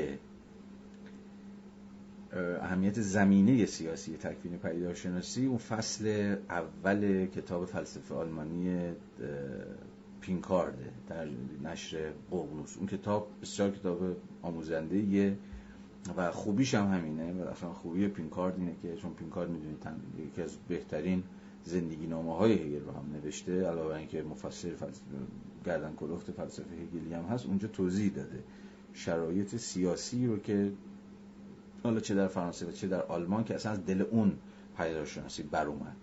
و اگر حواستون به اون شرایط نباشه ارزم به حضور شما که خیلی از دقایق پیداشناسی رو از دست خواهیم داد.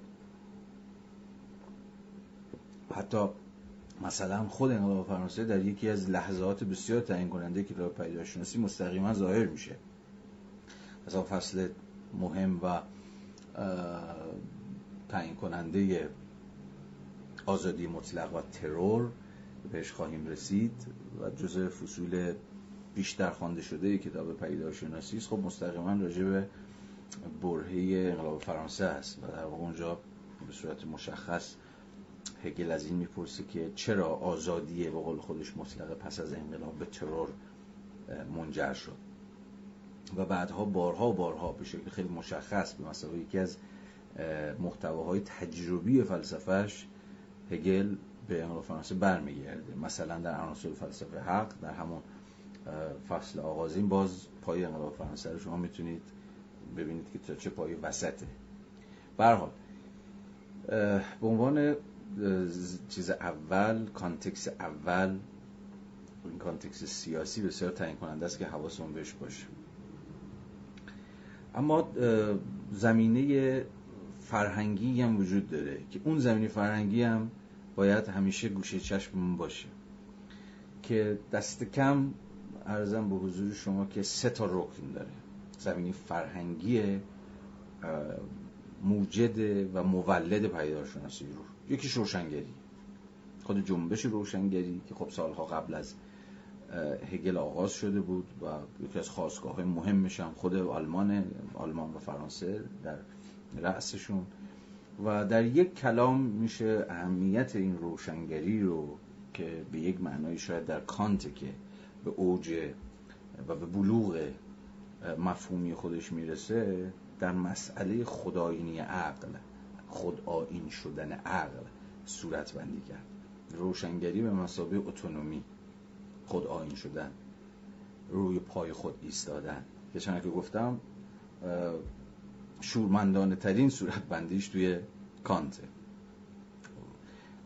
مثلا در خود نقد اول به ویژه در نقد دوم یا اون مقاله مثلا معروف روشنگری چیست کانت که توصیه می‌کنم اکیدا توصیه می‌کنم حتما بخونیدش. اونجا کانت دقیقا پر به پرسش روشنگری چیست داره جواب میده دیگه. و در یک کلام پاسخش اینه که روشنگری به در آمدن از کودکی به تقصیر خیشتن خوده. یعنی خروج روشنگری به مسابقه جو خروج می‌فهمه. خروج از کودکی می‌فهمه. کودکی به مسابقه دیگر آینی هترونومی و دیگر آینی معنایی نداره مگر اینکه سوژه اختیار خودش رو به دست اتوریته های بیرون از خودش میده. حالا می‌خواد پدر باشه می‌خواد حاکم باشه می‌خواد کشیش باشه می‌خواد آخون باشه می‌خواد هر چیز دیگری. و ادعاش اینه که روشنگری مترادف با شجاعت اینه که دیگه سوژه به واقع سوژه بشه. یعنی دستش رو رها بکنه. از دست اتوریته هایی که می‌خوان راه و چاه و زندگی رو بهش بیاموزن. وظیفه هدایت کردنش رو می‌خوان بر بگیرن. و این رو اسمش رو می‌ذاره مچوریتی کانت بلوغ. یا اتونومی. خود ایستایی خود مختاری خود آینی یا هر ترجمه دیگه که براش می‌توانیم که لحاظ بکنیم. حالا بازم مفهوم خداینی جز مفاهیم بسیار محوری کل سنت ایدالیسم آلمانی میشه که بارها و بارها در همین کلاس ما بهش باز خواهیم گشت و به صورت بندی های دقیق تری بر سرش بحث خواهیم کرد. اما به هر صورت یکی از لحظه های تعیین کننده ای که زمینه فرهنگی تکوین پیدارشناسی رو می‌سازه روشنگری و روح روشنگری به مثلا همین خداینی عقل که خدمتون عرض کردم. دومیش در واقع ارزم به حضور شما شعنیت علمه و اینکه علم از روشنگری به این سو اصلا ضرورت علمی شدن و خود علم و حالا صحبت بر سر که اصلا علم چیست و علم چگونه ممکن است اهمیت تعیین کننده پیدا می‌کنه. مثلا پیشگفتار پیداشناسی که پیشگفتار بسیار معروفی هم هست و بارها بارها به شکل خیلی مستقل خونده شده منتشر شده و چیزهای شبیه. در همون ابتدا هگل در پدیدارشناسی هدف خودش رو چی تعریف می‌کنه؟ این که فلسفه رو به علم تبدیل کنه. فلسفه رو به science تبدیل کنه. این شیفتگی به علم خودش محصول اون context تاریخیه که هگل داره در اون context تاریخی میفلسفه. یعنی context تاریخی که درش علم شأنیت داره. و گفتارها تا جایی که علمی باشن و بتونن کسوت علم به تن بکنن حالا فارغ از صورت بندی های متفاوتی که خود معنای علم می‌تونه داشته باشه در واقع روح دوران روح همین شعنیت علمه و علمی شدنه. و فلسفه به مسابه علم هم چون که حالا خواهیم دید در جلسات آتی همون راهیه و اصلا همون رسالتیه که هگل برای خودش ترسیم می‌کنه. و می‌بینیم که چگونه از همون ابتدای کتاب تا انتهاش تلاش هگل اینه که فلسفه به معنای عام کلمه یا به تعبیر دقیقتر knowledge به science تبدیل بشه. شناخت یا دانش یا معرفت بشود science حالا این مسیر چجوری ممکنه؟ چجوری میشه از knowledge به science گذر کرد؟ از معرفت به علم یا از دانش به علم؟ خود بحثی است که باید گام به گام با هگل همراه بشه.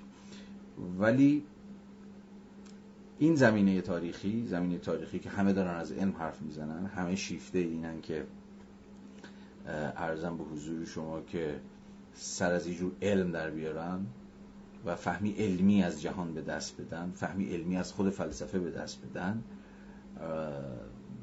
یکی از غایاتی است که راهبر هگل هم هست و باید حواسمون به این context عرضم به حضور شما فرهنگی هم به این معنا باشه.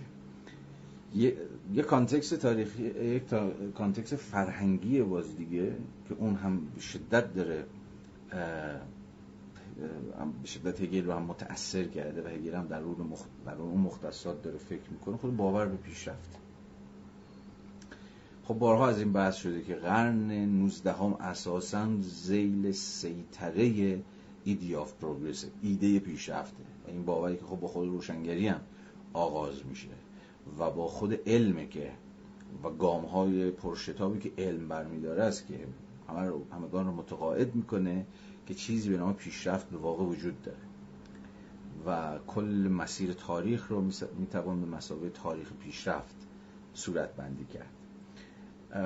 حالا این پیشرفت خودش معانی و دلالت بسیار متفاوتی پیدا می‌کنه. تو سنت مثلا فرانسوی تو کارهای کسانی مثل کندورسه یا بعدها تو کارهای مثل در کارهای آدمهای مثل کنت و دیگران این پیشرفت عملا همون پیشرفت ارزم به حضور شما که تکنیکی فنی مهندسیه. که دیگر دانش هم که سر, سر و کلشون پیدا میشه مثلا فرض کنید روایت آگوست کنت که البته یک نسل بعد از هگله ولی سنت فرانسوی پیشرفت داره فکر می‌کنه. پیشرفت براش همون علمی شدنه. یا در واقع همون علمیه که دیگه می‌تونه همه مسائل رو حل بکنه. و اگر دانش های جدیدی هم این وسط سر پیدا بشه مثل جامعه شناسی تا جایی به واقع می‌تونن علمی باشن که از الگوی علوم طبیعی یا در رأسشون خود فیزیک پیروی بکنن. چون اون در واقع دانشی مثل فیزیک علمی ترین دانشه. و دیگر دانشان باید بتونن که خودشون بر وفق این دانش پوزیتیویستی مشخص یعنی فیزیک صورت بندی کنن برای همینه که کنت که ما اساسا جامعه شناسی رو و آغاز جامعه شناسی رو به یک معنایی با کنت می‌فهمیم قبل از اینکه مفهوم سوسیولوژی رو وضع بکنه از فیزیک اجتماعی حرف می‌زده فکر می‌کنم دانش جدید اسمش فیزیک اجتماعی که بعد حالا بنا به دلایلی اسمش شد جامعه شناسی خود این عنوان فیزیک اجتماعی گویاست دیگه.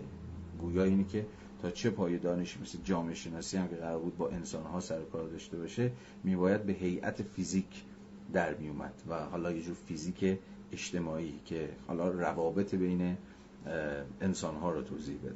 به حال این باور به پیشرفت در صورت بندی مختلفش. چه نزد کند که حالا داستان مستقلی داره چه نزد کندورسه که فکر می‌کرد کل تاریخ بشریت رو می‌شود بر وفق همین الگوهای پروگرسیو توضیح داد. الگوهای پروگرسیوی که حالا دارم به سمت ارزم به حضور شما یا قایت نامعلوم البته پیش میرن. در هگل هم این ایدی آف پروگرس به شکل خیلی پررنگی خودشو نشون میده. یعنی به این معنا هم باز هگل بخشی از دوران خودشه بخشی از قرن 19 همه که این پروگرس رو به اشکال مختلفی صورت بندی کرد.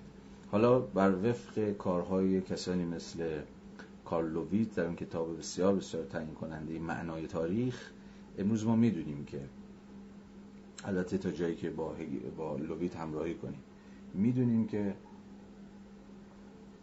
مفهوم پیشرفت در قرن 19 هم به یک معنا نسخه سکولار شده اسکاتولوژی مسیحیه. اسکاتولوژی یعنی آخرت شناسی معاد شناسی تو مسیحیت. که بعد از روشنگری ترجمه میشه یا به معنای سکولار میشه همون ایده قایت انگارانه آخرت شناختی مسیحیت به مفهوم پیشرفت. یعنی اسکاتولوژی می‌شود پروگرس. بعد از روشنگری و در نسخه های سکولار شدهش. حالا توی نزد هگل هم البته خیلی مفصل میشه بحث کرد که پیشرفتی که اون می‌فهمه واقع تا چه حدی پیشرفت معنی سکولار کلمه است.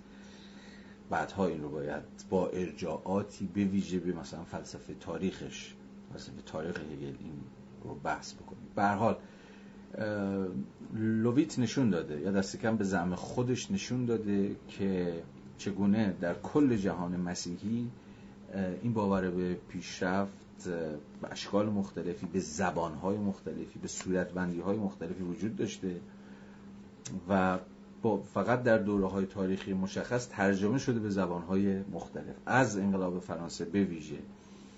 به این سو این حالا پروگرس زبانش فقط دیگه زبان دینی نیست. تا قبل از اون زبانش زبان دینی بود. یعنی ارزم به حضور شما که تاریخی که رو به سوی یه جور آخرت داره. رو به سوی یه جور آخر و زمان مسیحی داره که خب انتهاش میشه روز داوری و چیزهای شبیه این. اما دیگه در جهان سکولار شده ای که کنده از اون هستی شناسی مسیحی حالا جایگزینش شده؟ پیشرفت هگل به یک معنایی ادامه همین سنته.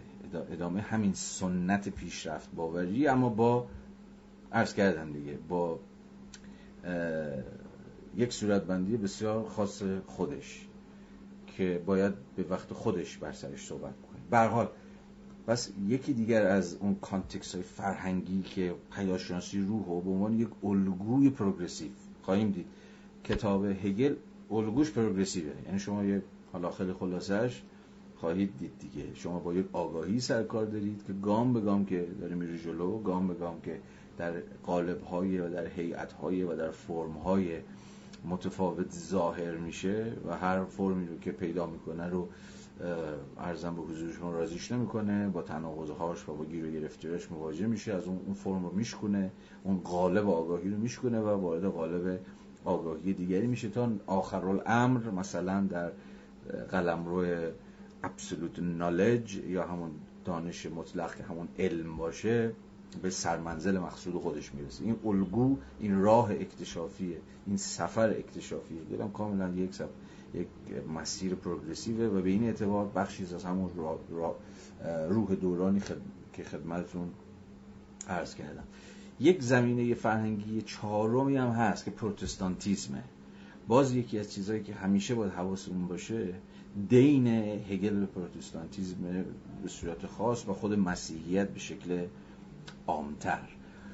من تلاش خواهم کرد که نشون بدم تا چه پایه context پروتستانتیستی آلمان اوایل قرن 19 هم در تکوین فلسفه هگلی و باز به صورت مشخص در پدیدارشناسی روح ذی‌مدخله و باید حواسون باشه. خیلی جاها زبان هگل اصلا زبان زبان دینیه و از مسیحیت به شکل عام و پروتستانتیسم به شکل خاص نشأت گرفته. اصلا خود مفهوم روح که حالا بعدا خواهیم دید دلالت روشنش رو خب اولین تنینی که احتمالا در ذهن ما داره البته اگر روح رو با همین ارواح و اجنه و اینجور چیزا یکی نگرفته باشیم و در ذهن ما اون مفاهیم تدایی نشده باشه خود مفهوم روح القدسه. خود مفهوم خداست. که به حال ریشه مسیحیش به شدت عیانه. و اصلا خود الگوی سوچی منطق هگلی که ما در هگل در منطق هگلی جا به جا با الگوهای سوچی سرکار داریم دیگه. در فهرست بندی خود پیداشناسی هم چنان که در دقایق دیگر خدمت شما عرض خواهم کرد ببینید هگل مدام داره با یه جور سگانه کار می‌کنه. خود مفهوم مسیرهاش مسیرهای سگانه است. self development concept خود شکوفایی مفهوم مدام از سه moment میگذره. فصل‌بندی های هگل مدام فصل‌بندی های سه‌لایه‌ای یا سه moment ی هن. سه, دقیقه, سه دقیقه دارن. خود این رو به راحتی میشه نشون داد که تا چه پایه در یک جور هستی شناسی هستن. مسیحی پروتستانی ریشه داره. پدر پسر و روح القدس.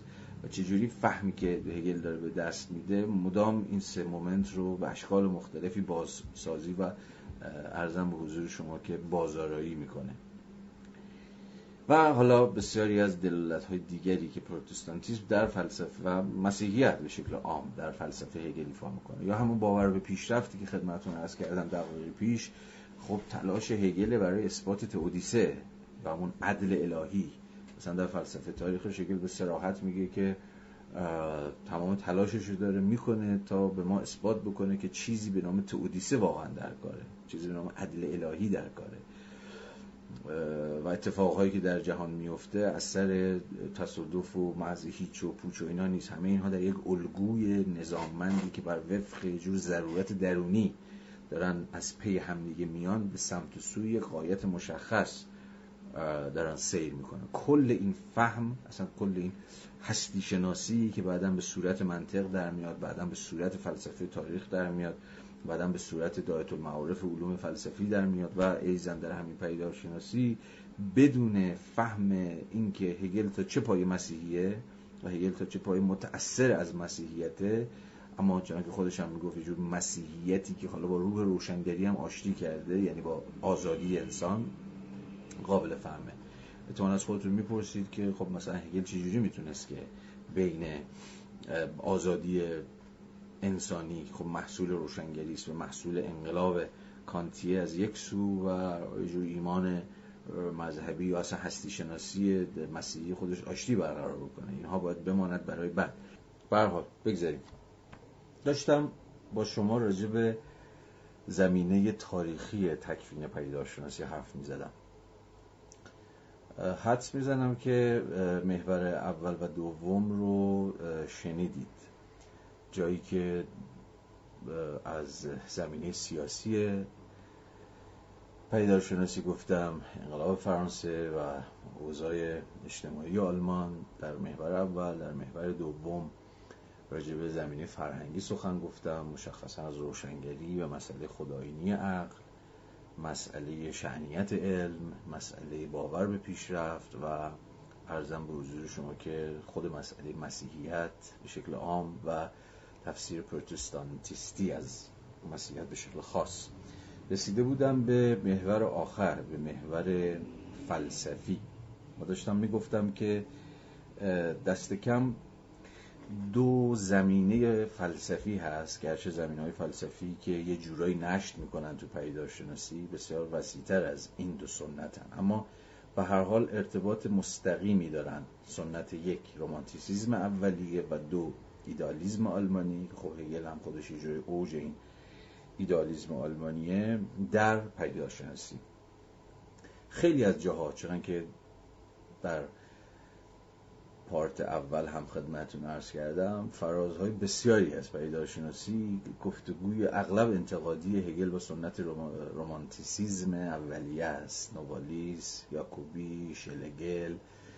ارزم به حضور شما که با خیلی های دیگه و شیلر و خیلی ها. که جا به جا وقتی نوبتش برسه من بهش اشاره خواهم کرد. ببینید باز فکر کنم یه لحظه قطع شدم الان ظاهرا هستم. داشتم عرض می‌کردم که در هگل پجویی های معاصر خیلی تأکید رو دارن پررنگ می‌کنن روی نسبتی که هگل با سنت رومانتیسیزم داره. و گفتگوهایی که همواره در پیدارشناسی به ویژه در پیدارشناسی با سنت رومانتیسیزم هست. رومانتیسیزم اولیه. خود این تا حدی محصول دینیه که هگل به این سنت داره و کارهای اولیه هگل جوان رو به اصطلاح یعنی کارهای هگل قبل از 1807 که پیداشناسی منتشر میشه خیلی از کارهاش مستقیما در نسبت به سنت رومانتیکه. اگر ما سنت رومانتیک رو بهش اشراف نداشته باشیم یا از بحث هاشون و از موازهشون خبر نداشته باشیم خیلی وقتا این بحث ها برامون گنگ باقی خواهد بنابراین از حیث زمین مندگی تاریخی مهمه که بدونیم کجاها هگل مستقیما داره با رومانتیک ها گفتگوی انتقادی می‌کنه. جایی که مدیونشونه جایی که داره ادامهشون میده جایی که داره ازشون فاصله می‌گیره.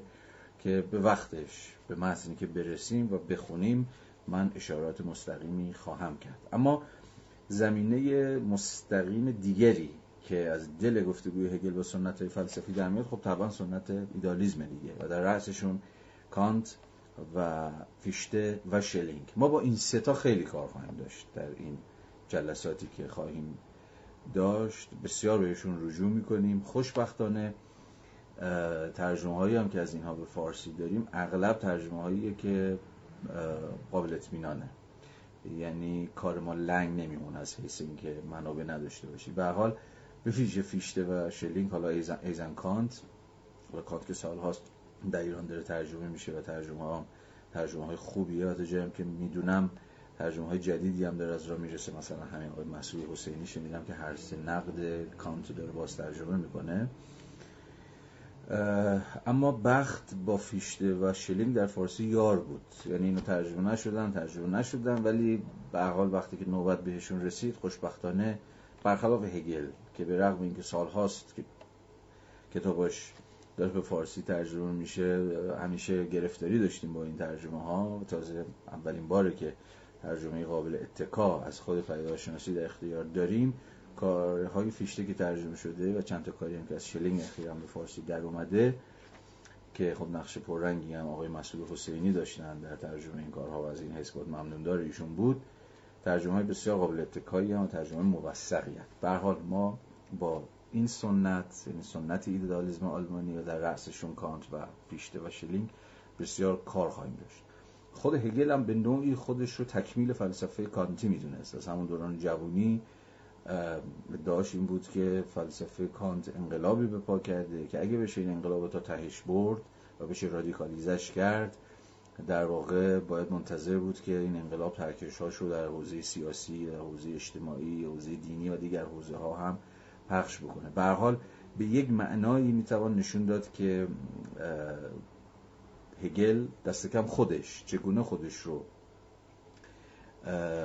ارزم به حضور شما در حکم جو آفبونگ ایدالیزم آلمانی قبل از خودش به ویژه در سنت پساکانتی می‌دونست. آفبونگ به همون معنای هگلی کلمه. یعنی در این حالی که ارتقا میده و حفظ می‌کنه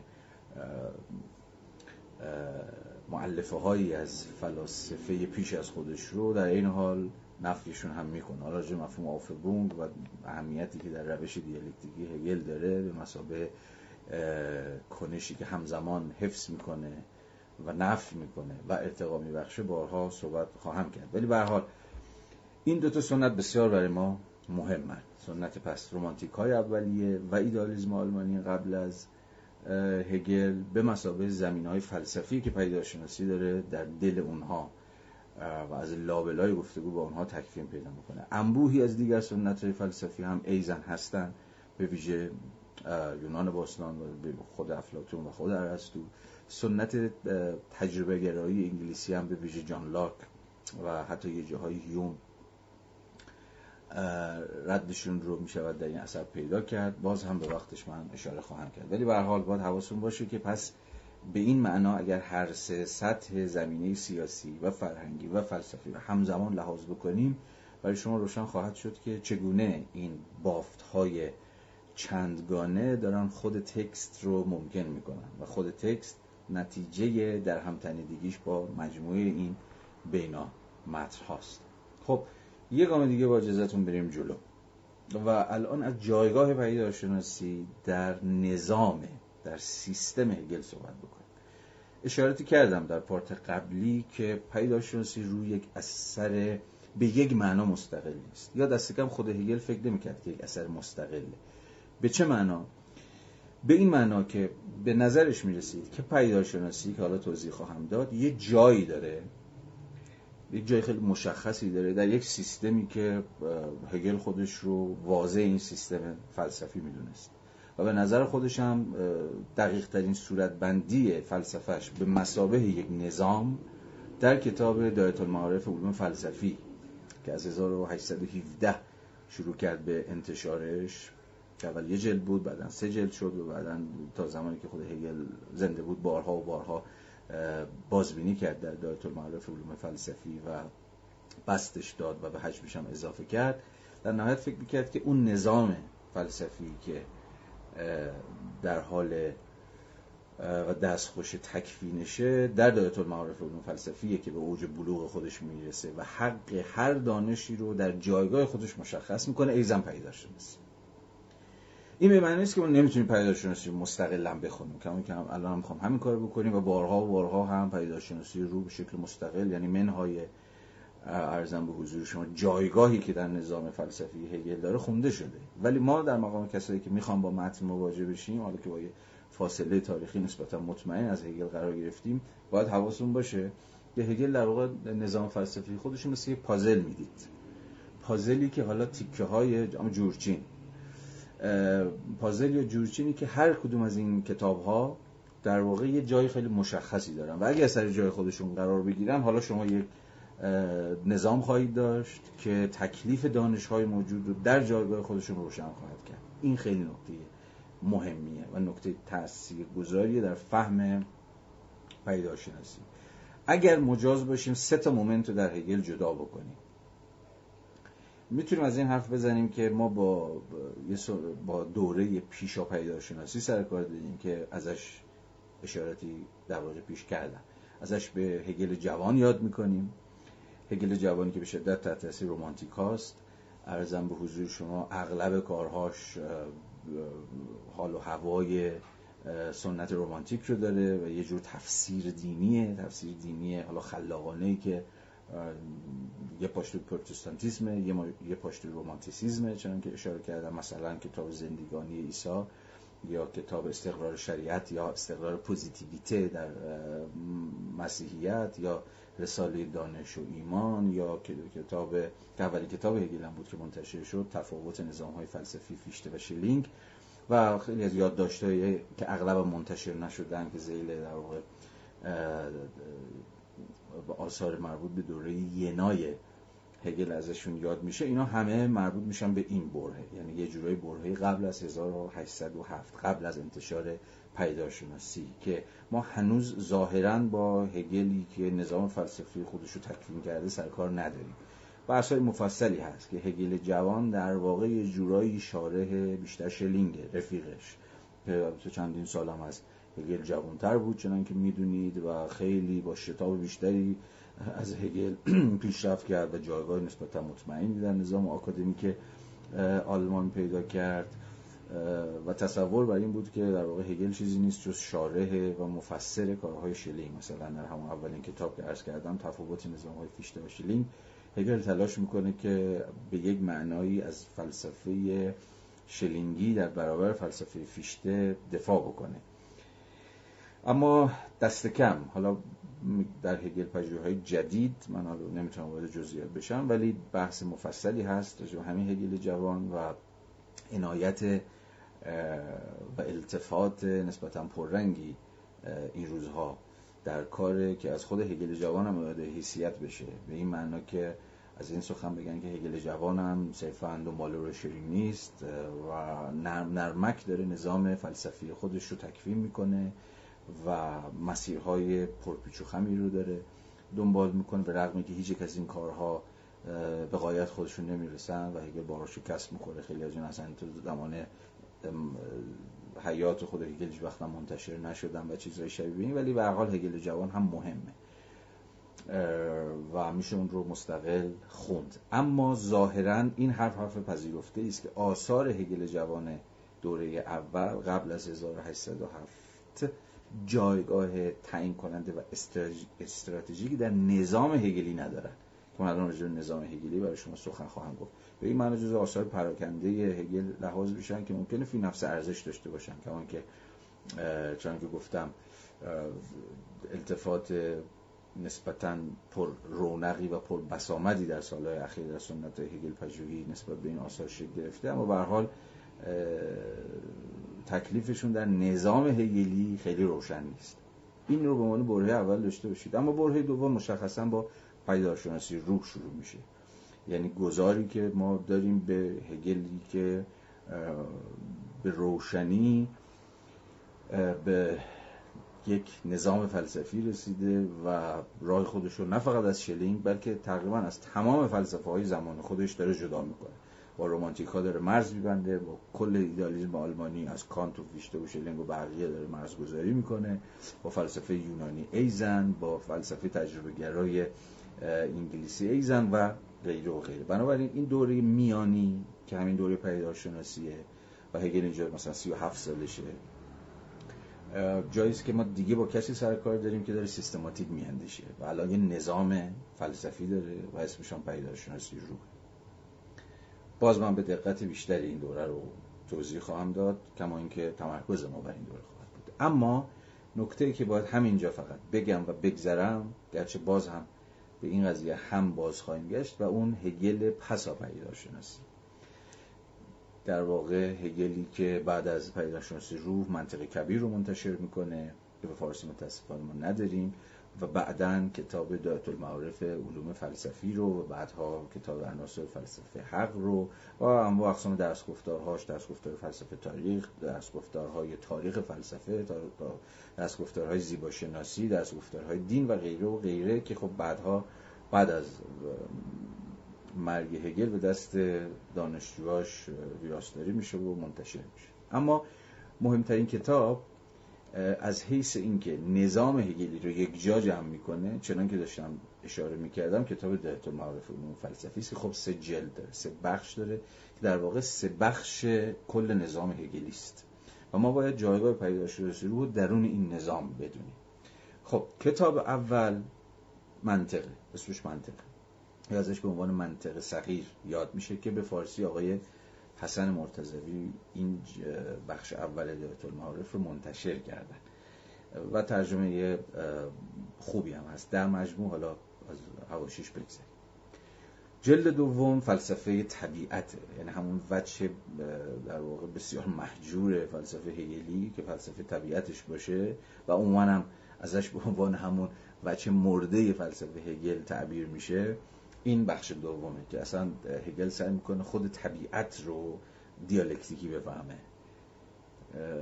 و ارزم به حضور شما که خود علوم طبیعی رو هم بر وفق یه جور روش دیالکتیکی توضیح بده که حالا من ازش میگذرم. اما بخش سوم در واقع اسمش از فلسفه روح. پس منطق فلسفه طبیعت و فلسفه روح. فلسفه روح ارزم به حضور شما که خودش با سه تا بخش داره.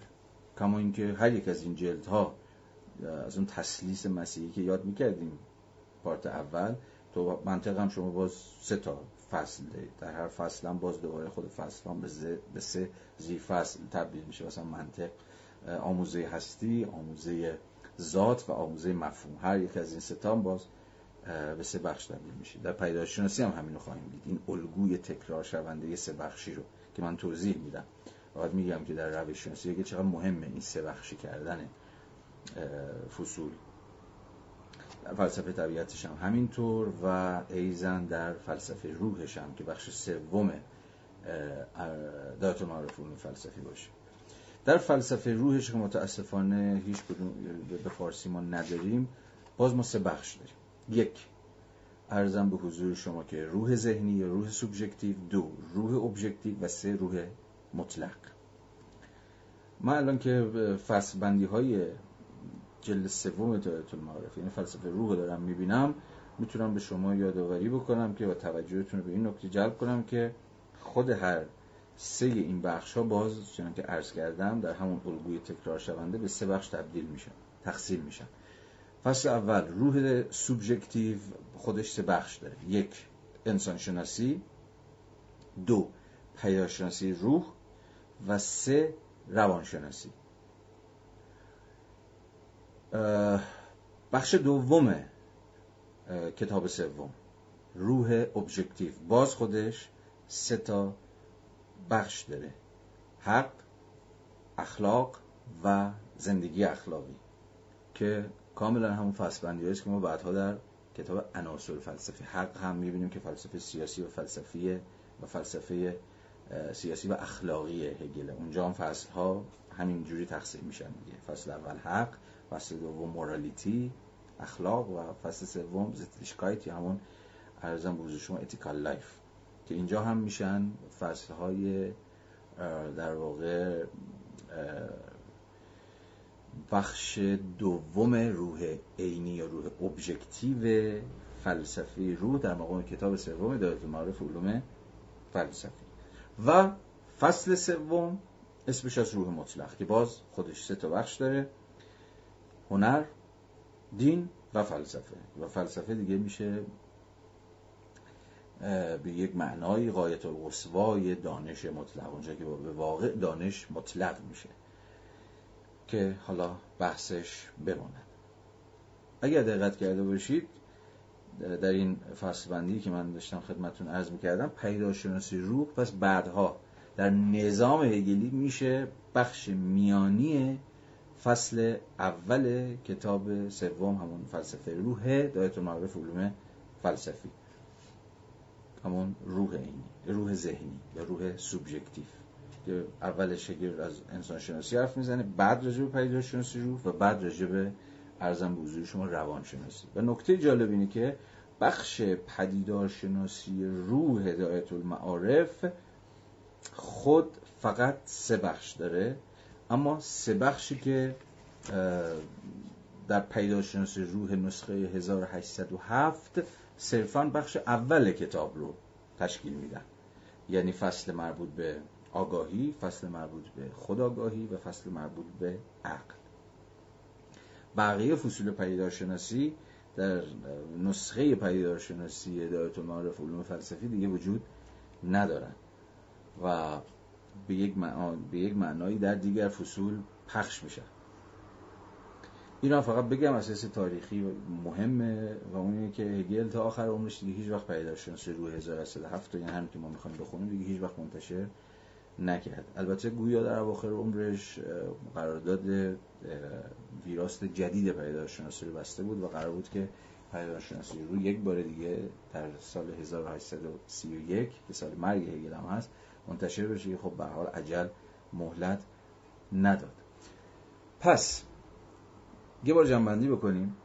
ما با اثری سر کار داریم که بعد از انتشارش در 1807 یه جایگاه خیلی مشخص در کلیت نظام هگلی پیدا می‌کنه ولی فقط بخش اولش. که الان تا دقیقی دیگه که من برسم به فهرست و رؤوس فصول کتاب پیداشناسی رو با هم مرور بکنیم که فهرست از چه قراره و ما با چه سرفصل سرکار خواهیم داشت. شما خواهید دید که بخش اول که همون آگاهی خود آگاهی و عقل باشه صرفا بخش اول یا همون سکشن آ توی ویراست ها ازش تعبیر میشه. یه پیداشناسی 1807 خب. که در نهایت گفتم دیگه بخشی از روح سوبژکتیوه. روح ابژکتیو قصه خودشو داره که اونجا دیگه هگل میاد تو فلسفه سیاسیش و میاد تو فلسفه اخلاقش و در فصل سوم که روح مطلق هنر و دین و فلسفه رو به صورت مستقل مثلا قلمروهای تجلی ایده یا همون روح ازشون بحث می‌کنه. پس این رو همیشه تو گوشه ذهنتون داشته باشید که پیداشناسی روح نه فقط خود کتاب بلکه مفهوم پیداشناسی روح کجای این نقشه هگلی قرار می‌گیره؟ هر چقدر که بیشتر بریم بازم بیشتر این قضیه براتون جا میفته اما همه اینا رو گفتم تا حواسمون به این نکته باشه که ما با اثری سر کار داریم که خیلی مطمئن نیستیم که خود هگل بعد از انتشارش راجبش چی فکر می‌کرد. خیلی هم سر این بحث شده و گمان زنی زیاده ولی ما با گمان زنی ها در اینجا کاری نداریم. ما در اینجا می‌خوایم چنان که کم و بیش هم جا افتاده پیداشناسی روح و در عین اینکه حواسمون به جایگاه کلیش در نظام هگلی هست به مسابقه اثری مستقل بخونیمش و از این بحث بکنیم که خود پیداشناسی روح خودش یک سیستمه یک نظام فلسفیه. اصلا تلاش هگل اینه که در پیدایشناسی رو یک نظام فلسفی منسجمی به دست بده که از این نقطه مشخصی آغاز می‌کنه و یک نقطه مشخصی هم ارزم به حضور شما که ختم می‌کنه و کل این باز به تعبیر خودش سفر اکتشافی رو با هم دیگه مرور بکنیم. پس در این حال هم باید استقلال این اثر رو به رسمیت بشناسیم کمان که هگل پژوهی ها معموله که پیدایشناسی روح مستقلا می‌خونن و بحث می‌کنن و هم در این حال به وابستگیش به کل اون نظام آگاه باشه.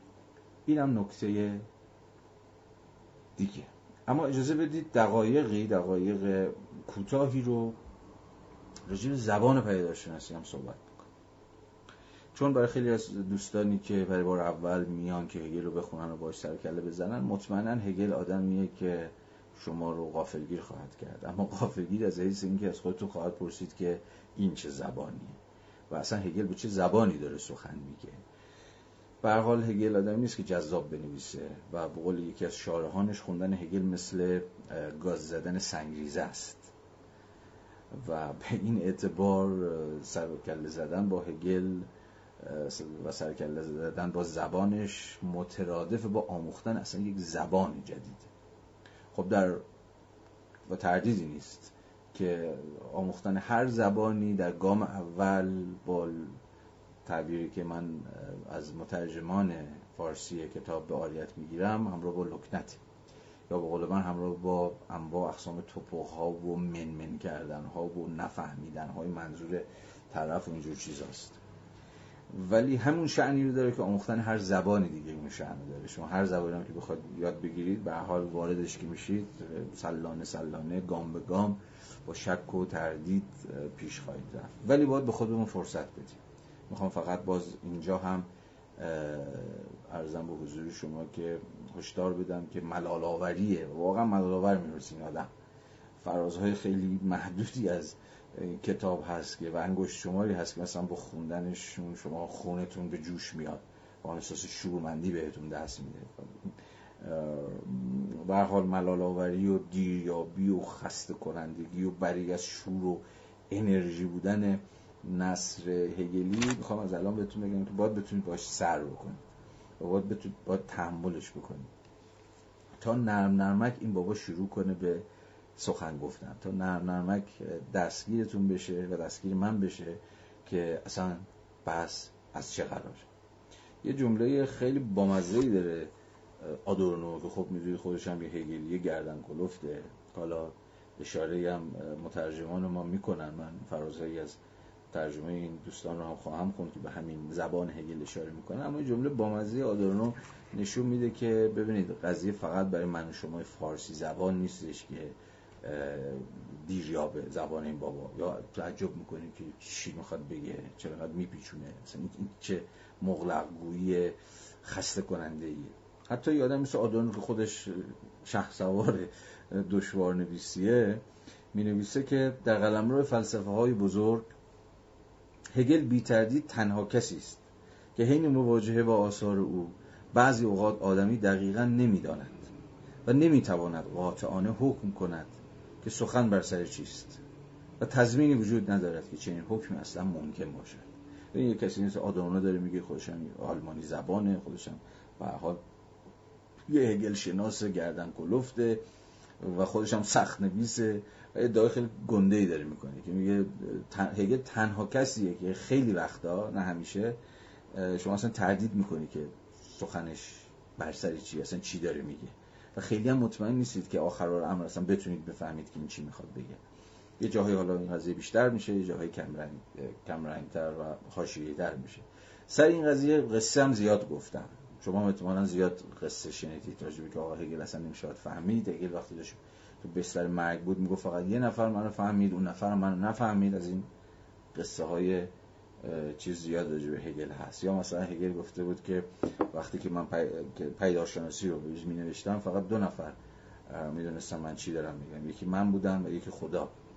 بعد از اینکه کتاب تموم کردم دیدم که فقط یه نفر پیداشناسی رو می‌فهمه و اونم خود خداست. یعنی خودم هم نمی‌فهمه اینا جملات البته جعلی هن. من از دور همی این حرفات جعل شدن به هیچ وساقت تاریخی ندارن. اما در این حال بری از حقیقت نیستن. از این حیثی که نشون میدن که ما داستان خواهیم داشت با این بابا. بازم اینها رو برای تولید حراس نمیگم. برای میگم که حواسمون جمع باشه و احساس تنهایی نکنیم وقتی باز می‌کنی خود منم بارها و بارها حالا خود من در مقام یادم مبتدی. خود منم چیزی بیشتر از یک مبتدی نیستم. حالا راجع اینم حرف خواهم زد. حس کردم که نکنه فقط منم که نمی‌فهمم. ولی بعد که متوجه میشید خب این داستانی داستان خیلی کلیه و ربطی به من و شما صرفا نداره. و موقع احتمالا می‌فهمید که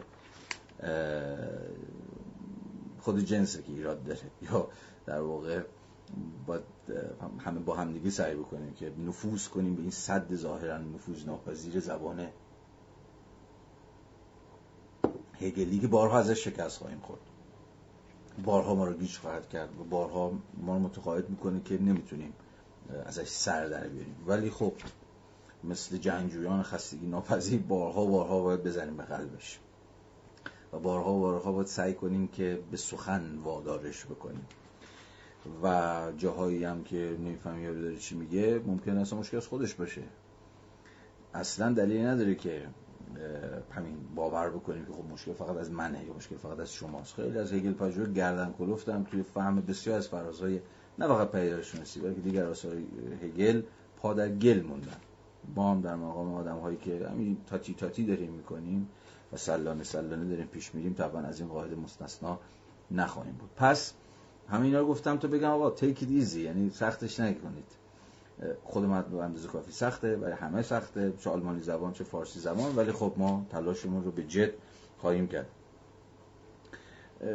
یه چند فراسی از مترجمین مترجمان بخونم چون مترجمان به عنوان کسی مترجم فارسی که احتمالاً بیش از همه ما در این سالها زور زدن که دقیق ترین معنای کلمه زور زدن که به قول خودشون هگل رو به فارسی یا هگل رو وادار کنن که به فارسی حرف بزنه نکات جالبی رو برمی شمارن که به نظرم جالب خوندنش. مثلا در صفحه 13 مقدمه مترجمان فارسی می‌خوانیم که در نخستین مواجهه با پیداشناسی روح چنان می نماید که گویی نه تنها هگل بلکه خود زبان دچار جنون شده است. در ادامه آیا به راستی هگل دیوانه به وادی محمل نویسی در غلطی است آیا نباید فهم ناپذیری این کتاب را نه به گردن خواننده و جهل و ناتوانیش بلکه به گردن خود هگل شیوه نگارشش یا حتی بیمعنایی نوشته هایش انداخت؟ آیا آن روایت مشهور و مطلقا مجعول که من دقایق پیشم ذکر کردم. از آخرین جمله هگل در بستر مرگ فقط یک تن مرا فهمیده و او هم مرا نفهمیده که ظاهرا هنجوش هاینه این رو نقل می‌کنه.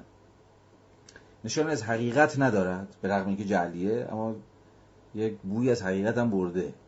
این مسئله به زمانی آشکارتر و مبرمتر می شود که نه تنها خوانندگان ناآشنا مبتدی نه تنها دشمنان قسم خورده هگل که دشمنان هگل خب می‌دونید به طرز ملالآور خستگی خسته کننده این رو هی تکرار کردن دیگه. همین که هگل چیز نانسنسه. و چیزهای شبیه به این حالا دیگه گفتم دیگه پوپر و مور و راسل و بقیه و اینها. نه تنها دشمن قسم خورده هگل و حتی دوستان اشاق کارکشته و هگل شناز نیست. به ناتوانیشان در فهم آثار هگل اذعان کردند برای مثال آدورنو به سرعت می نویسد همین جمله ای که واقع پیش براتون نقل کردم رو نقل می‌کنن در قلمرو فلسفه های بزرگ هگل بی تردید تنها کسی است که آدمی هنگامی که نزد اوست گاهی به راستی نمیدارد و نمی‌تواند قاطعانه حکم کند که اساسا از چه سخن گفته می شود آیا به کار بردن قید تنها کس از جانب آدورنو نوعی, تعارف یا اقراق بوده است؟ هنگامی که فهم و تفسیر فلسفه هگل حتی برای خبرگان و سکانداران هگل پژوهی با چنین مسائل و مشقاتی همراه است چگونه می‌توان جسورانه یا شاید کودکانه از ترجمه هگل به زبان فارسی سخن گفت؟ که حالا توضیح میدن مترجمین ما راجع به استراتژیشون در ترجمه که چگونه سعی کردن که همزمان به معنای و به مراد و به منظور هگل وفادار باشن و در این حال خود ابهام ها رو خود فهم ناپذیری ها رو خود در واقع لکنت ها رو هم به فارسی ترجمه کنن که حالا من اینجا نمی‌خوام راجع استراتژی ترجمه این دوستان صحبت بکنم ولی خب مقدمه است که اگه کتاب دستتون هست به نظرم حتما بخونید. دست کم از حیث اینکه متوجه بشید که حتی مترجمان ما که در نهایت ترجمه رو به پایان بردن و به حال عرق ریختن برای این ترجمه فارغ از اینکه چه داوری راجع به ترجمهشون داشته باشیم که این میماند برای بعد از آن دارن که با متنی سر کار داریم که به حال مدام ما رو دچار سرگیجه و سنگلاخ و از اینجور داستان ها می‌کنه. پس ختم کلام اینکه باید با صبوری پیش بریم. باید گام به گام پیش بریم و تلاش بکنیم که هگل رو تا جایی که می‌تونیم به سخن گفتن وا بداریم به فارسی. اما همینجا هم من اذعان بکنم. دست کم دو جایی خودم مربوط میشه اذعان بکنم که و بسیاری از فرازها ممکنه که ناگزیر بشیم که شکستمون رو بپذیریم. و دست کم من عبایی نخواهم داشت. من عبایی نخواهم داشت که به صراحت بگم من این فراز رو نمی‌فهمم. و این فراز برای من روشن نیست. حالا داستانش بسیار مفصل خواهد بود داستان این قضیه. که باید نوبتش برسه دیگه. ولی گام به گام بریم و ببینیم که از کجا ارزم به حضور شما سر در میره یه نکته در حاشیه این زبان هگلی بگم و اون که خود متن باز از این حیث یک دست نیست. خیلی از فرازها هست که ظاهرا هگل داره حرفش شفاف و روشن یا کم و بیش شفاف و روشن می‌زنه. و فرازهای دیگه ای هست که خب خیلی گنگ میشه. یعنی باز خود متنم دستانداز از این حیث زیاد داره.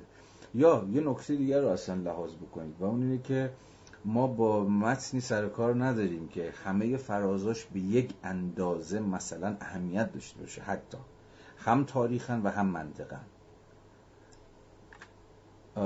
مثلا فرض بکنید که فصل خدایگان برده احتمالا شناخته شده ترین و خوانده شده ترین و تأثیر ترین فصل کتابه که بارها حتی به شکل مستقل هم منتشر شده. مثلا حمید عنایت سالها پیش این رو به شکل مستقل منتشر کرد. یا علیرضا سید احمدیان یک کتاب مستقل ترجمه و شرح مستقل همین فصل خدایگان برده رو مثلا به دست داده. یا اون تفسیر بسیار بسیار تاثیرگذار به ویژه سنت فرانسوی که کوژف الکساندر کوژف به دست میده. اساسا پیداشناسی رو از موقف از چشمنداز از ایستار همین فصل خدایگان رو برده می‌خونه. یا مثلا اشاره کردم باز پارت قبلی اون فصل مهم آزادی مطلق و ترور که اون هم باز فرازی است که بارها بارها و سرش بحث شده و جز فرازهای بسیار دیده شده و بسیار خوانده شده پیداشناسی روحه. یا باز چنان که نزد خود هگل شاهدید و اون اینه که از پیداشناسی روح 1107 که الان ما باش داریم کلنجار میریم و به زودی کلنجار خواهیم رفت فقط بخش اولشه که در نظام هگلی هم جاش محفوظه.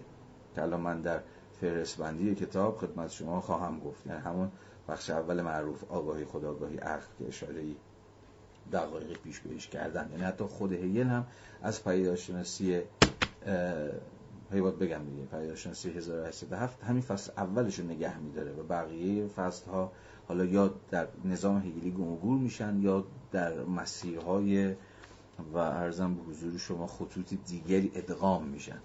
بنابراین بنابراین باید به این نکته اشاره بکنم که از این حیث باز هم بین بندها و فصلهای کتاب پیدارشناسی جور همترازی برقرار نیست.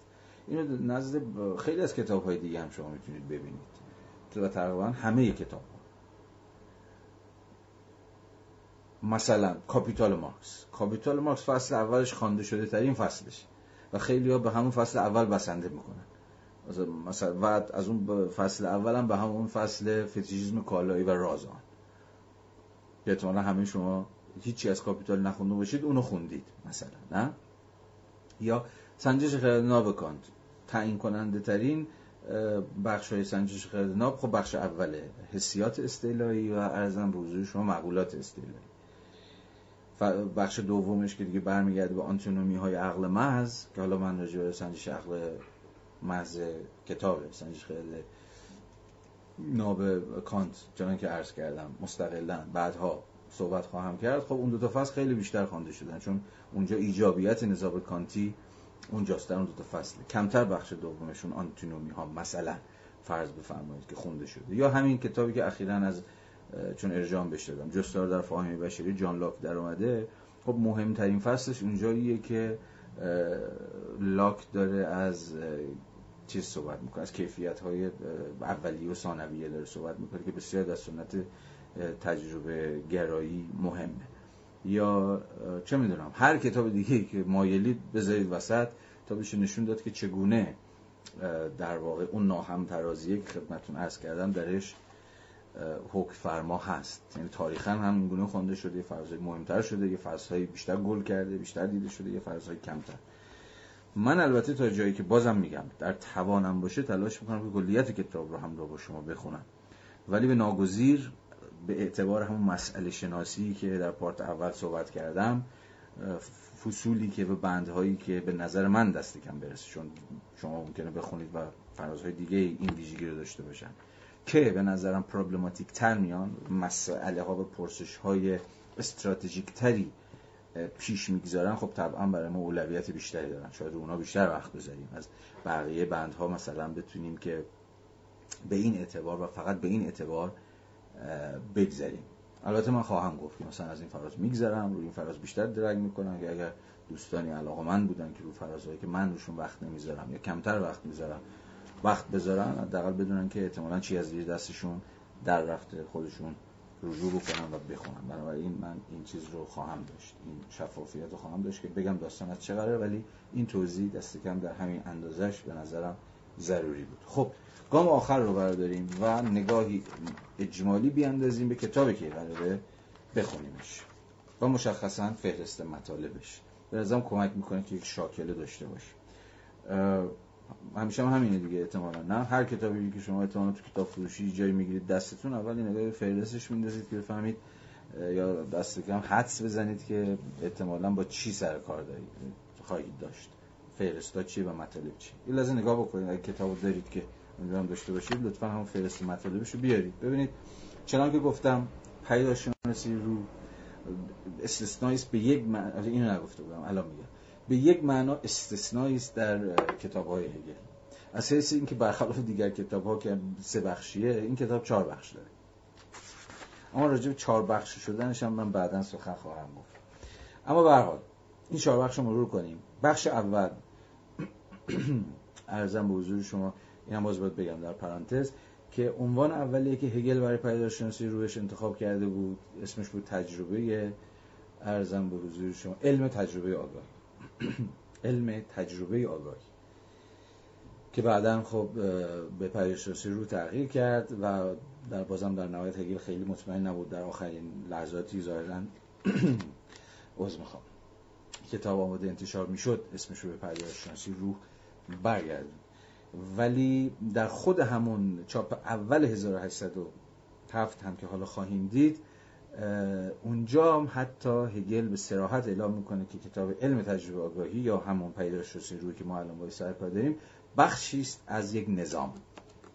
بخشی است از یک نظامی که نسخه تکامل یافتش چنان که به شما گوش زد کردم سالها بعد در پیداشناسی در دایره معرف علوم فلسفی است که به سرانجام خودش می‌رسه. مثلا اینجا میگوی که جلد نخست نظام کتاب نظام علم نظام علمی که هگل می‌خواد تکوینش بکنه بخش نخستش پیداشناسی روحه. این به عینه در چیز اومده. در ارزم به حضور شما که چاپ اول کتاب می‌بینید که قابل چیزه؟ قابل خواندن این صفحه شو اگر که عنایت بفرمایید میشه صفحه سی و سه. اینو ببینید که در واقع عنوان که فارسی هم ترجمه شده که روی جلد کتابه که اسم کتاب در کلیتش هست نظام علم. بخش نخست پیداشناسی روح که در برخی از ورژن ها بخش نخست علم تجربه آگاهی اومده اما علم تجربه آگاهی یا همین پیداشناسی روح خودش بخشی قرار بوده باشه از نظام علم یا فصل اول یا کتاب اول از نظام علم هگلی بوده. باز باز یادآوری بکنم در در دعوت المعارف علوم فلسفی 1817 به بعد که این نظام علم هگلی تکوین مشخصی پیدا می‌کنه جایگاه پیداشناسی رو هم چنان که گفتم مشخص میشه. اما بر صورت از این نکات که بگذاریم فصل اول در واقع چارچوب کتاب این شکلیه. قبل از اصلا فصل اول ما با پیشگفتار سر کار داریم. پیشگفتاری که خودتون می‌دونید بسیار پیشگفتار معروفی هم هست و خیلی جا اصلا بشه که مستقل در حال یک کتاب منتشر شده. ایزن به فارسی که مثلا با پرهام قبلتر از اینکه کل پدرشناسی روح و که البته پدرشناسی جان ترجمهش کرد و یک جا منتشر بکنه به صورت مستقل کتاب در واقع پیشگفتار پیداشناسی روح یا با خودش پیداشناسی جان منتشر کرد. این خیلی معموله در جهان انگلیسی زبان و در جهان آلمانی زبان که پیشگفتار رو جداگانه منتشر می‌کنه چون شعن مستقلی هم داره. که ما هم درنگ مفصلی بر پیشگفتار خواهیم داشت در همین ابتدای کار از جلسه بعد. بعد از پیشگفتار که متول هم هست یه چیز 50 صفحه ترجمه فارسی به خودش اختصاص میده وارد خود علم پیداشناسی روح میشیم که مقدمه ای داره که اونم مقدمه مهمیه و ما غیر از مقدمه در فصل اولش وارد ارزم به حضور شما که چون که گفتم آگاهی میشیم. هر یک از اینها با سه بخش تقسیم شدن. آگاهی خودش به یقین حسی ادراک و نیرو و فاهمه تقسیم شده. بعد از اون وارد ارزم به حضور شما که بخش بی میشیم. همون بخش دوم از فصل اول که خداگاهیه. حالا من دیگه زیر شاخه های هر یک از اینها رو نمی‌خونم. می‌تونید در فرست ببینید.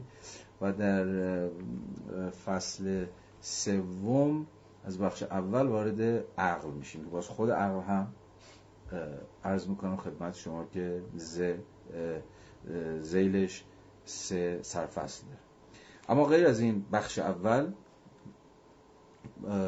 که عموما ازش به اون هم بخش اول یا فصل اول تعبیر میشه میایم در قسمت بی بی وارد روح میشیم. روحی که باز خودش سه تا زیر شاخه داره روح حقیقی یا اخلاق عرفی روح از خود بیگانه یا فرهنگ و سوم روح مطمئن یا روح در واقع مطمئن به خیش یا همون اخلاق. بعد در بخش سوم بعد از فصل مربوط به آگاهی فصل مربوط به روح فصل مربوط به دین می‌رسیم در فصل سوم که باز دین هم دین طبیعیه دین هنره و دین آشکاره یا دین وحیانیه. و در بخش چهارم وارد دانش مطلق میشیم.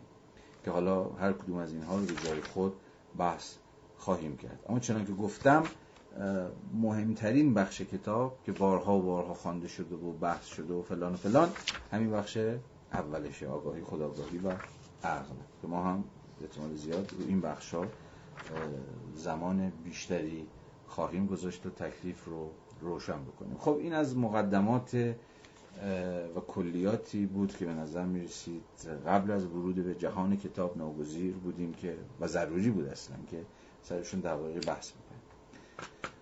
اما هنوز یکی دو تا نکته دیگه در مقام مقدمه دارم که با شما در میون بذارم. و اون اینه که باید یه چیزی راجع خودم بگم. و اون اینه که خود شما رو نسبت به یعنی جایگاه خودم اصلا در این دوره مشخص بکنم که در واقع راستش بخواین داشتم از خودم میپرسیدم در این چند روز اخیر که من چه حقی دارم که هگل رو به یه معنی حالا درس بدم یا از هگل سخن بگم. یا به تعبیر دیگه اصلا آیا این حقو دارم؟ آیا این حق مستلزم جور صلاحیت نیست؟ آیا من واجد این صلاحیت هستم؟ به چه اعتبار واجد این صلاحیتم؟ خب هر چه فکر کردم رو شو بخوای هیچ چیز پیدا نکردم که من رو به من این صلاحیت سخن گفتن رو بده. اما صلاحیت معنی معمول کلمه. یعنی من نه کتابی راجع به هگل منتشر کردم نه ترجمه ای نه تعلیفی نه حتی مقاله ای البته سال دو سال پیش عناصر فلسفه حق هگل رو درس دادم که خب هم هست موجوده میشه رجوع کرد و خب میشه داوری کرد که چگونه پیشرفته به درد می‌خوره به درد نمی‌خوره هر چیزی. اما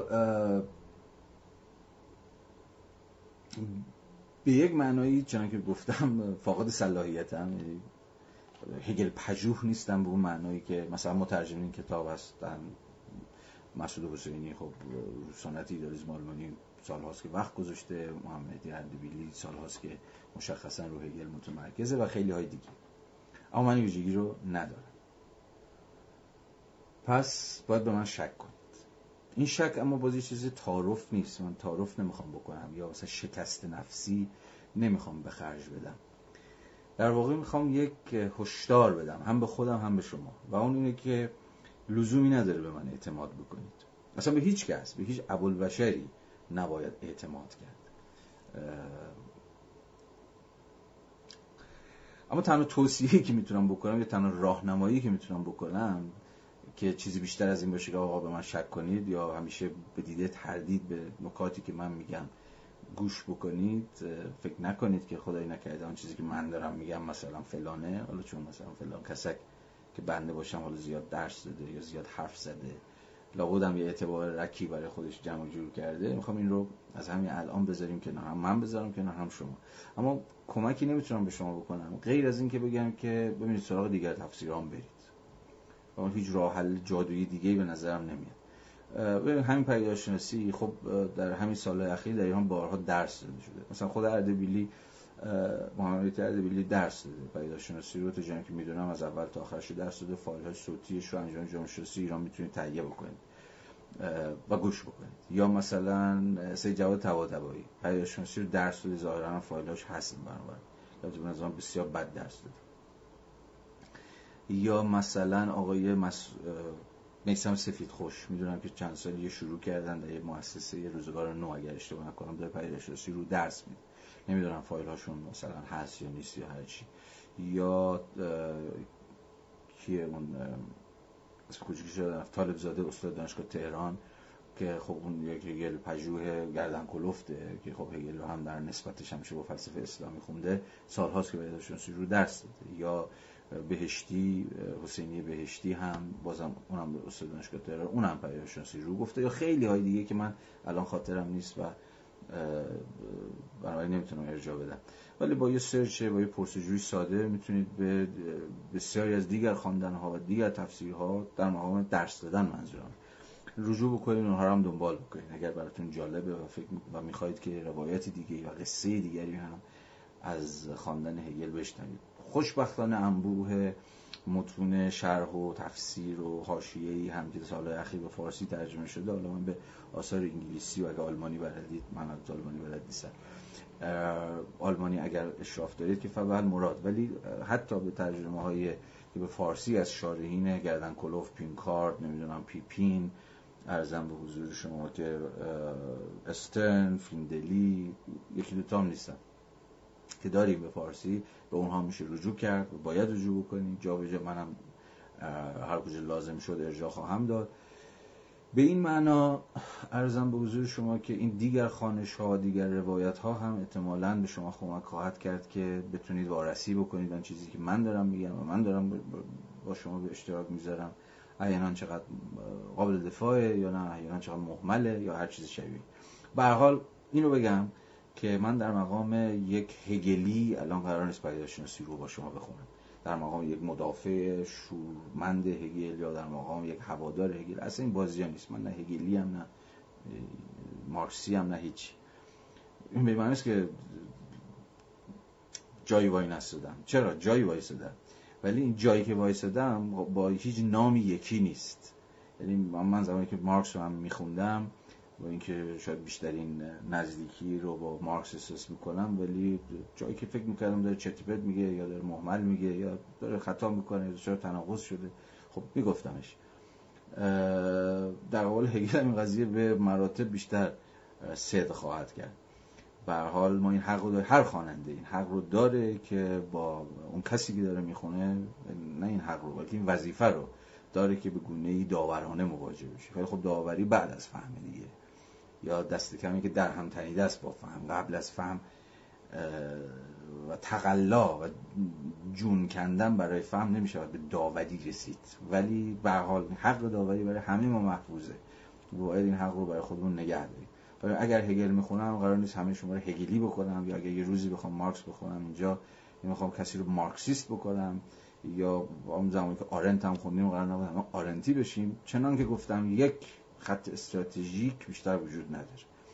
که من همیشه بهش تن دادم و تکلیف من روشن کردم. همینجا هم در پارت اول گفتم که فقط کنجکاوی ماجراجویانه من از مواجه ماتون همونه.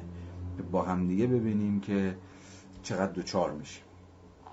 دوچار پرسش های جدید و دوچار مسئله های جدید و به این اعتبار چقدر می‌تونیم تغییر کنیم. چقدر می‌تونیم مثلا چش و چارمون می‌تونه عوض بشه و چشم انگار که چشممون رو می‌کنیم و یه چشم دیگه می‌گذاریم. اگر این اتفاق بیفته به نظر من بازی رو بردیم. اگر هم نه که در نهایت صرفا یه کتاب خوندیم و می‌تونیم بگیم که آو پیداش رو من خوندم. یا هر چیزی شبیه به گفتن این نکته به نظر من خیلی هم چیزی گفتمش دیگه. زیاد پیچ تابش هم نخواستم بدم. برای اینکه خیلی روشن باشه که من کجا ایستادم و چه دارم میگم. به حال سنت خود هگل پژوهی در ایران هم سنت حالا درازدامن یه دسته از تاریخی و حال ما سال هاست که یه جورایی هگل رو می‌شناسیم یه جورایی در ایران منظورم. با هگل کلنجار رفتیم. البته که تا همین اواخر اهمیت هگل برای ما بیشتر از مجرای اهمیتش برای مارکسیزم بوده. یعنی چون مثلا هگل در مارکسیزم نقش پررنگی داشته هگل هم اهمیت پیدا می‌کرده و به این معنا هم در واقع هگل همیشه چسبیده بوده به مارکسیزم حتی من اخیرا دوباره این کتاب بسیار بسیار راهگشای آقای چیزی که می‌دیدم فردریک بیزر به نام هگل ترجمه باز همین دوست مسئول حسین اشقاقنوس که اکیدا توصیه می‌کنم که حتی قبلا معرفیش کرده بودم جدا به عنوان منابع ثانوی. ولی همینجا فرصت می‌خوام یه بار دیگه به تاکید بگم که این کتاب رو حتما بخونید. چون به نظرم بهترین کتابیه که ما در فارسی و حتی در انگلیسی هم به نظرم جز منابع دست اولی است که کلیت بسیار مفیدی از مواضع هگل به دست میده و خیلی کمک می‌کنه برای به ویژه کسایی که ما وارد اون جهان هگلی بشن.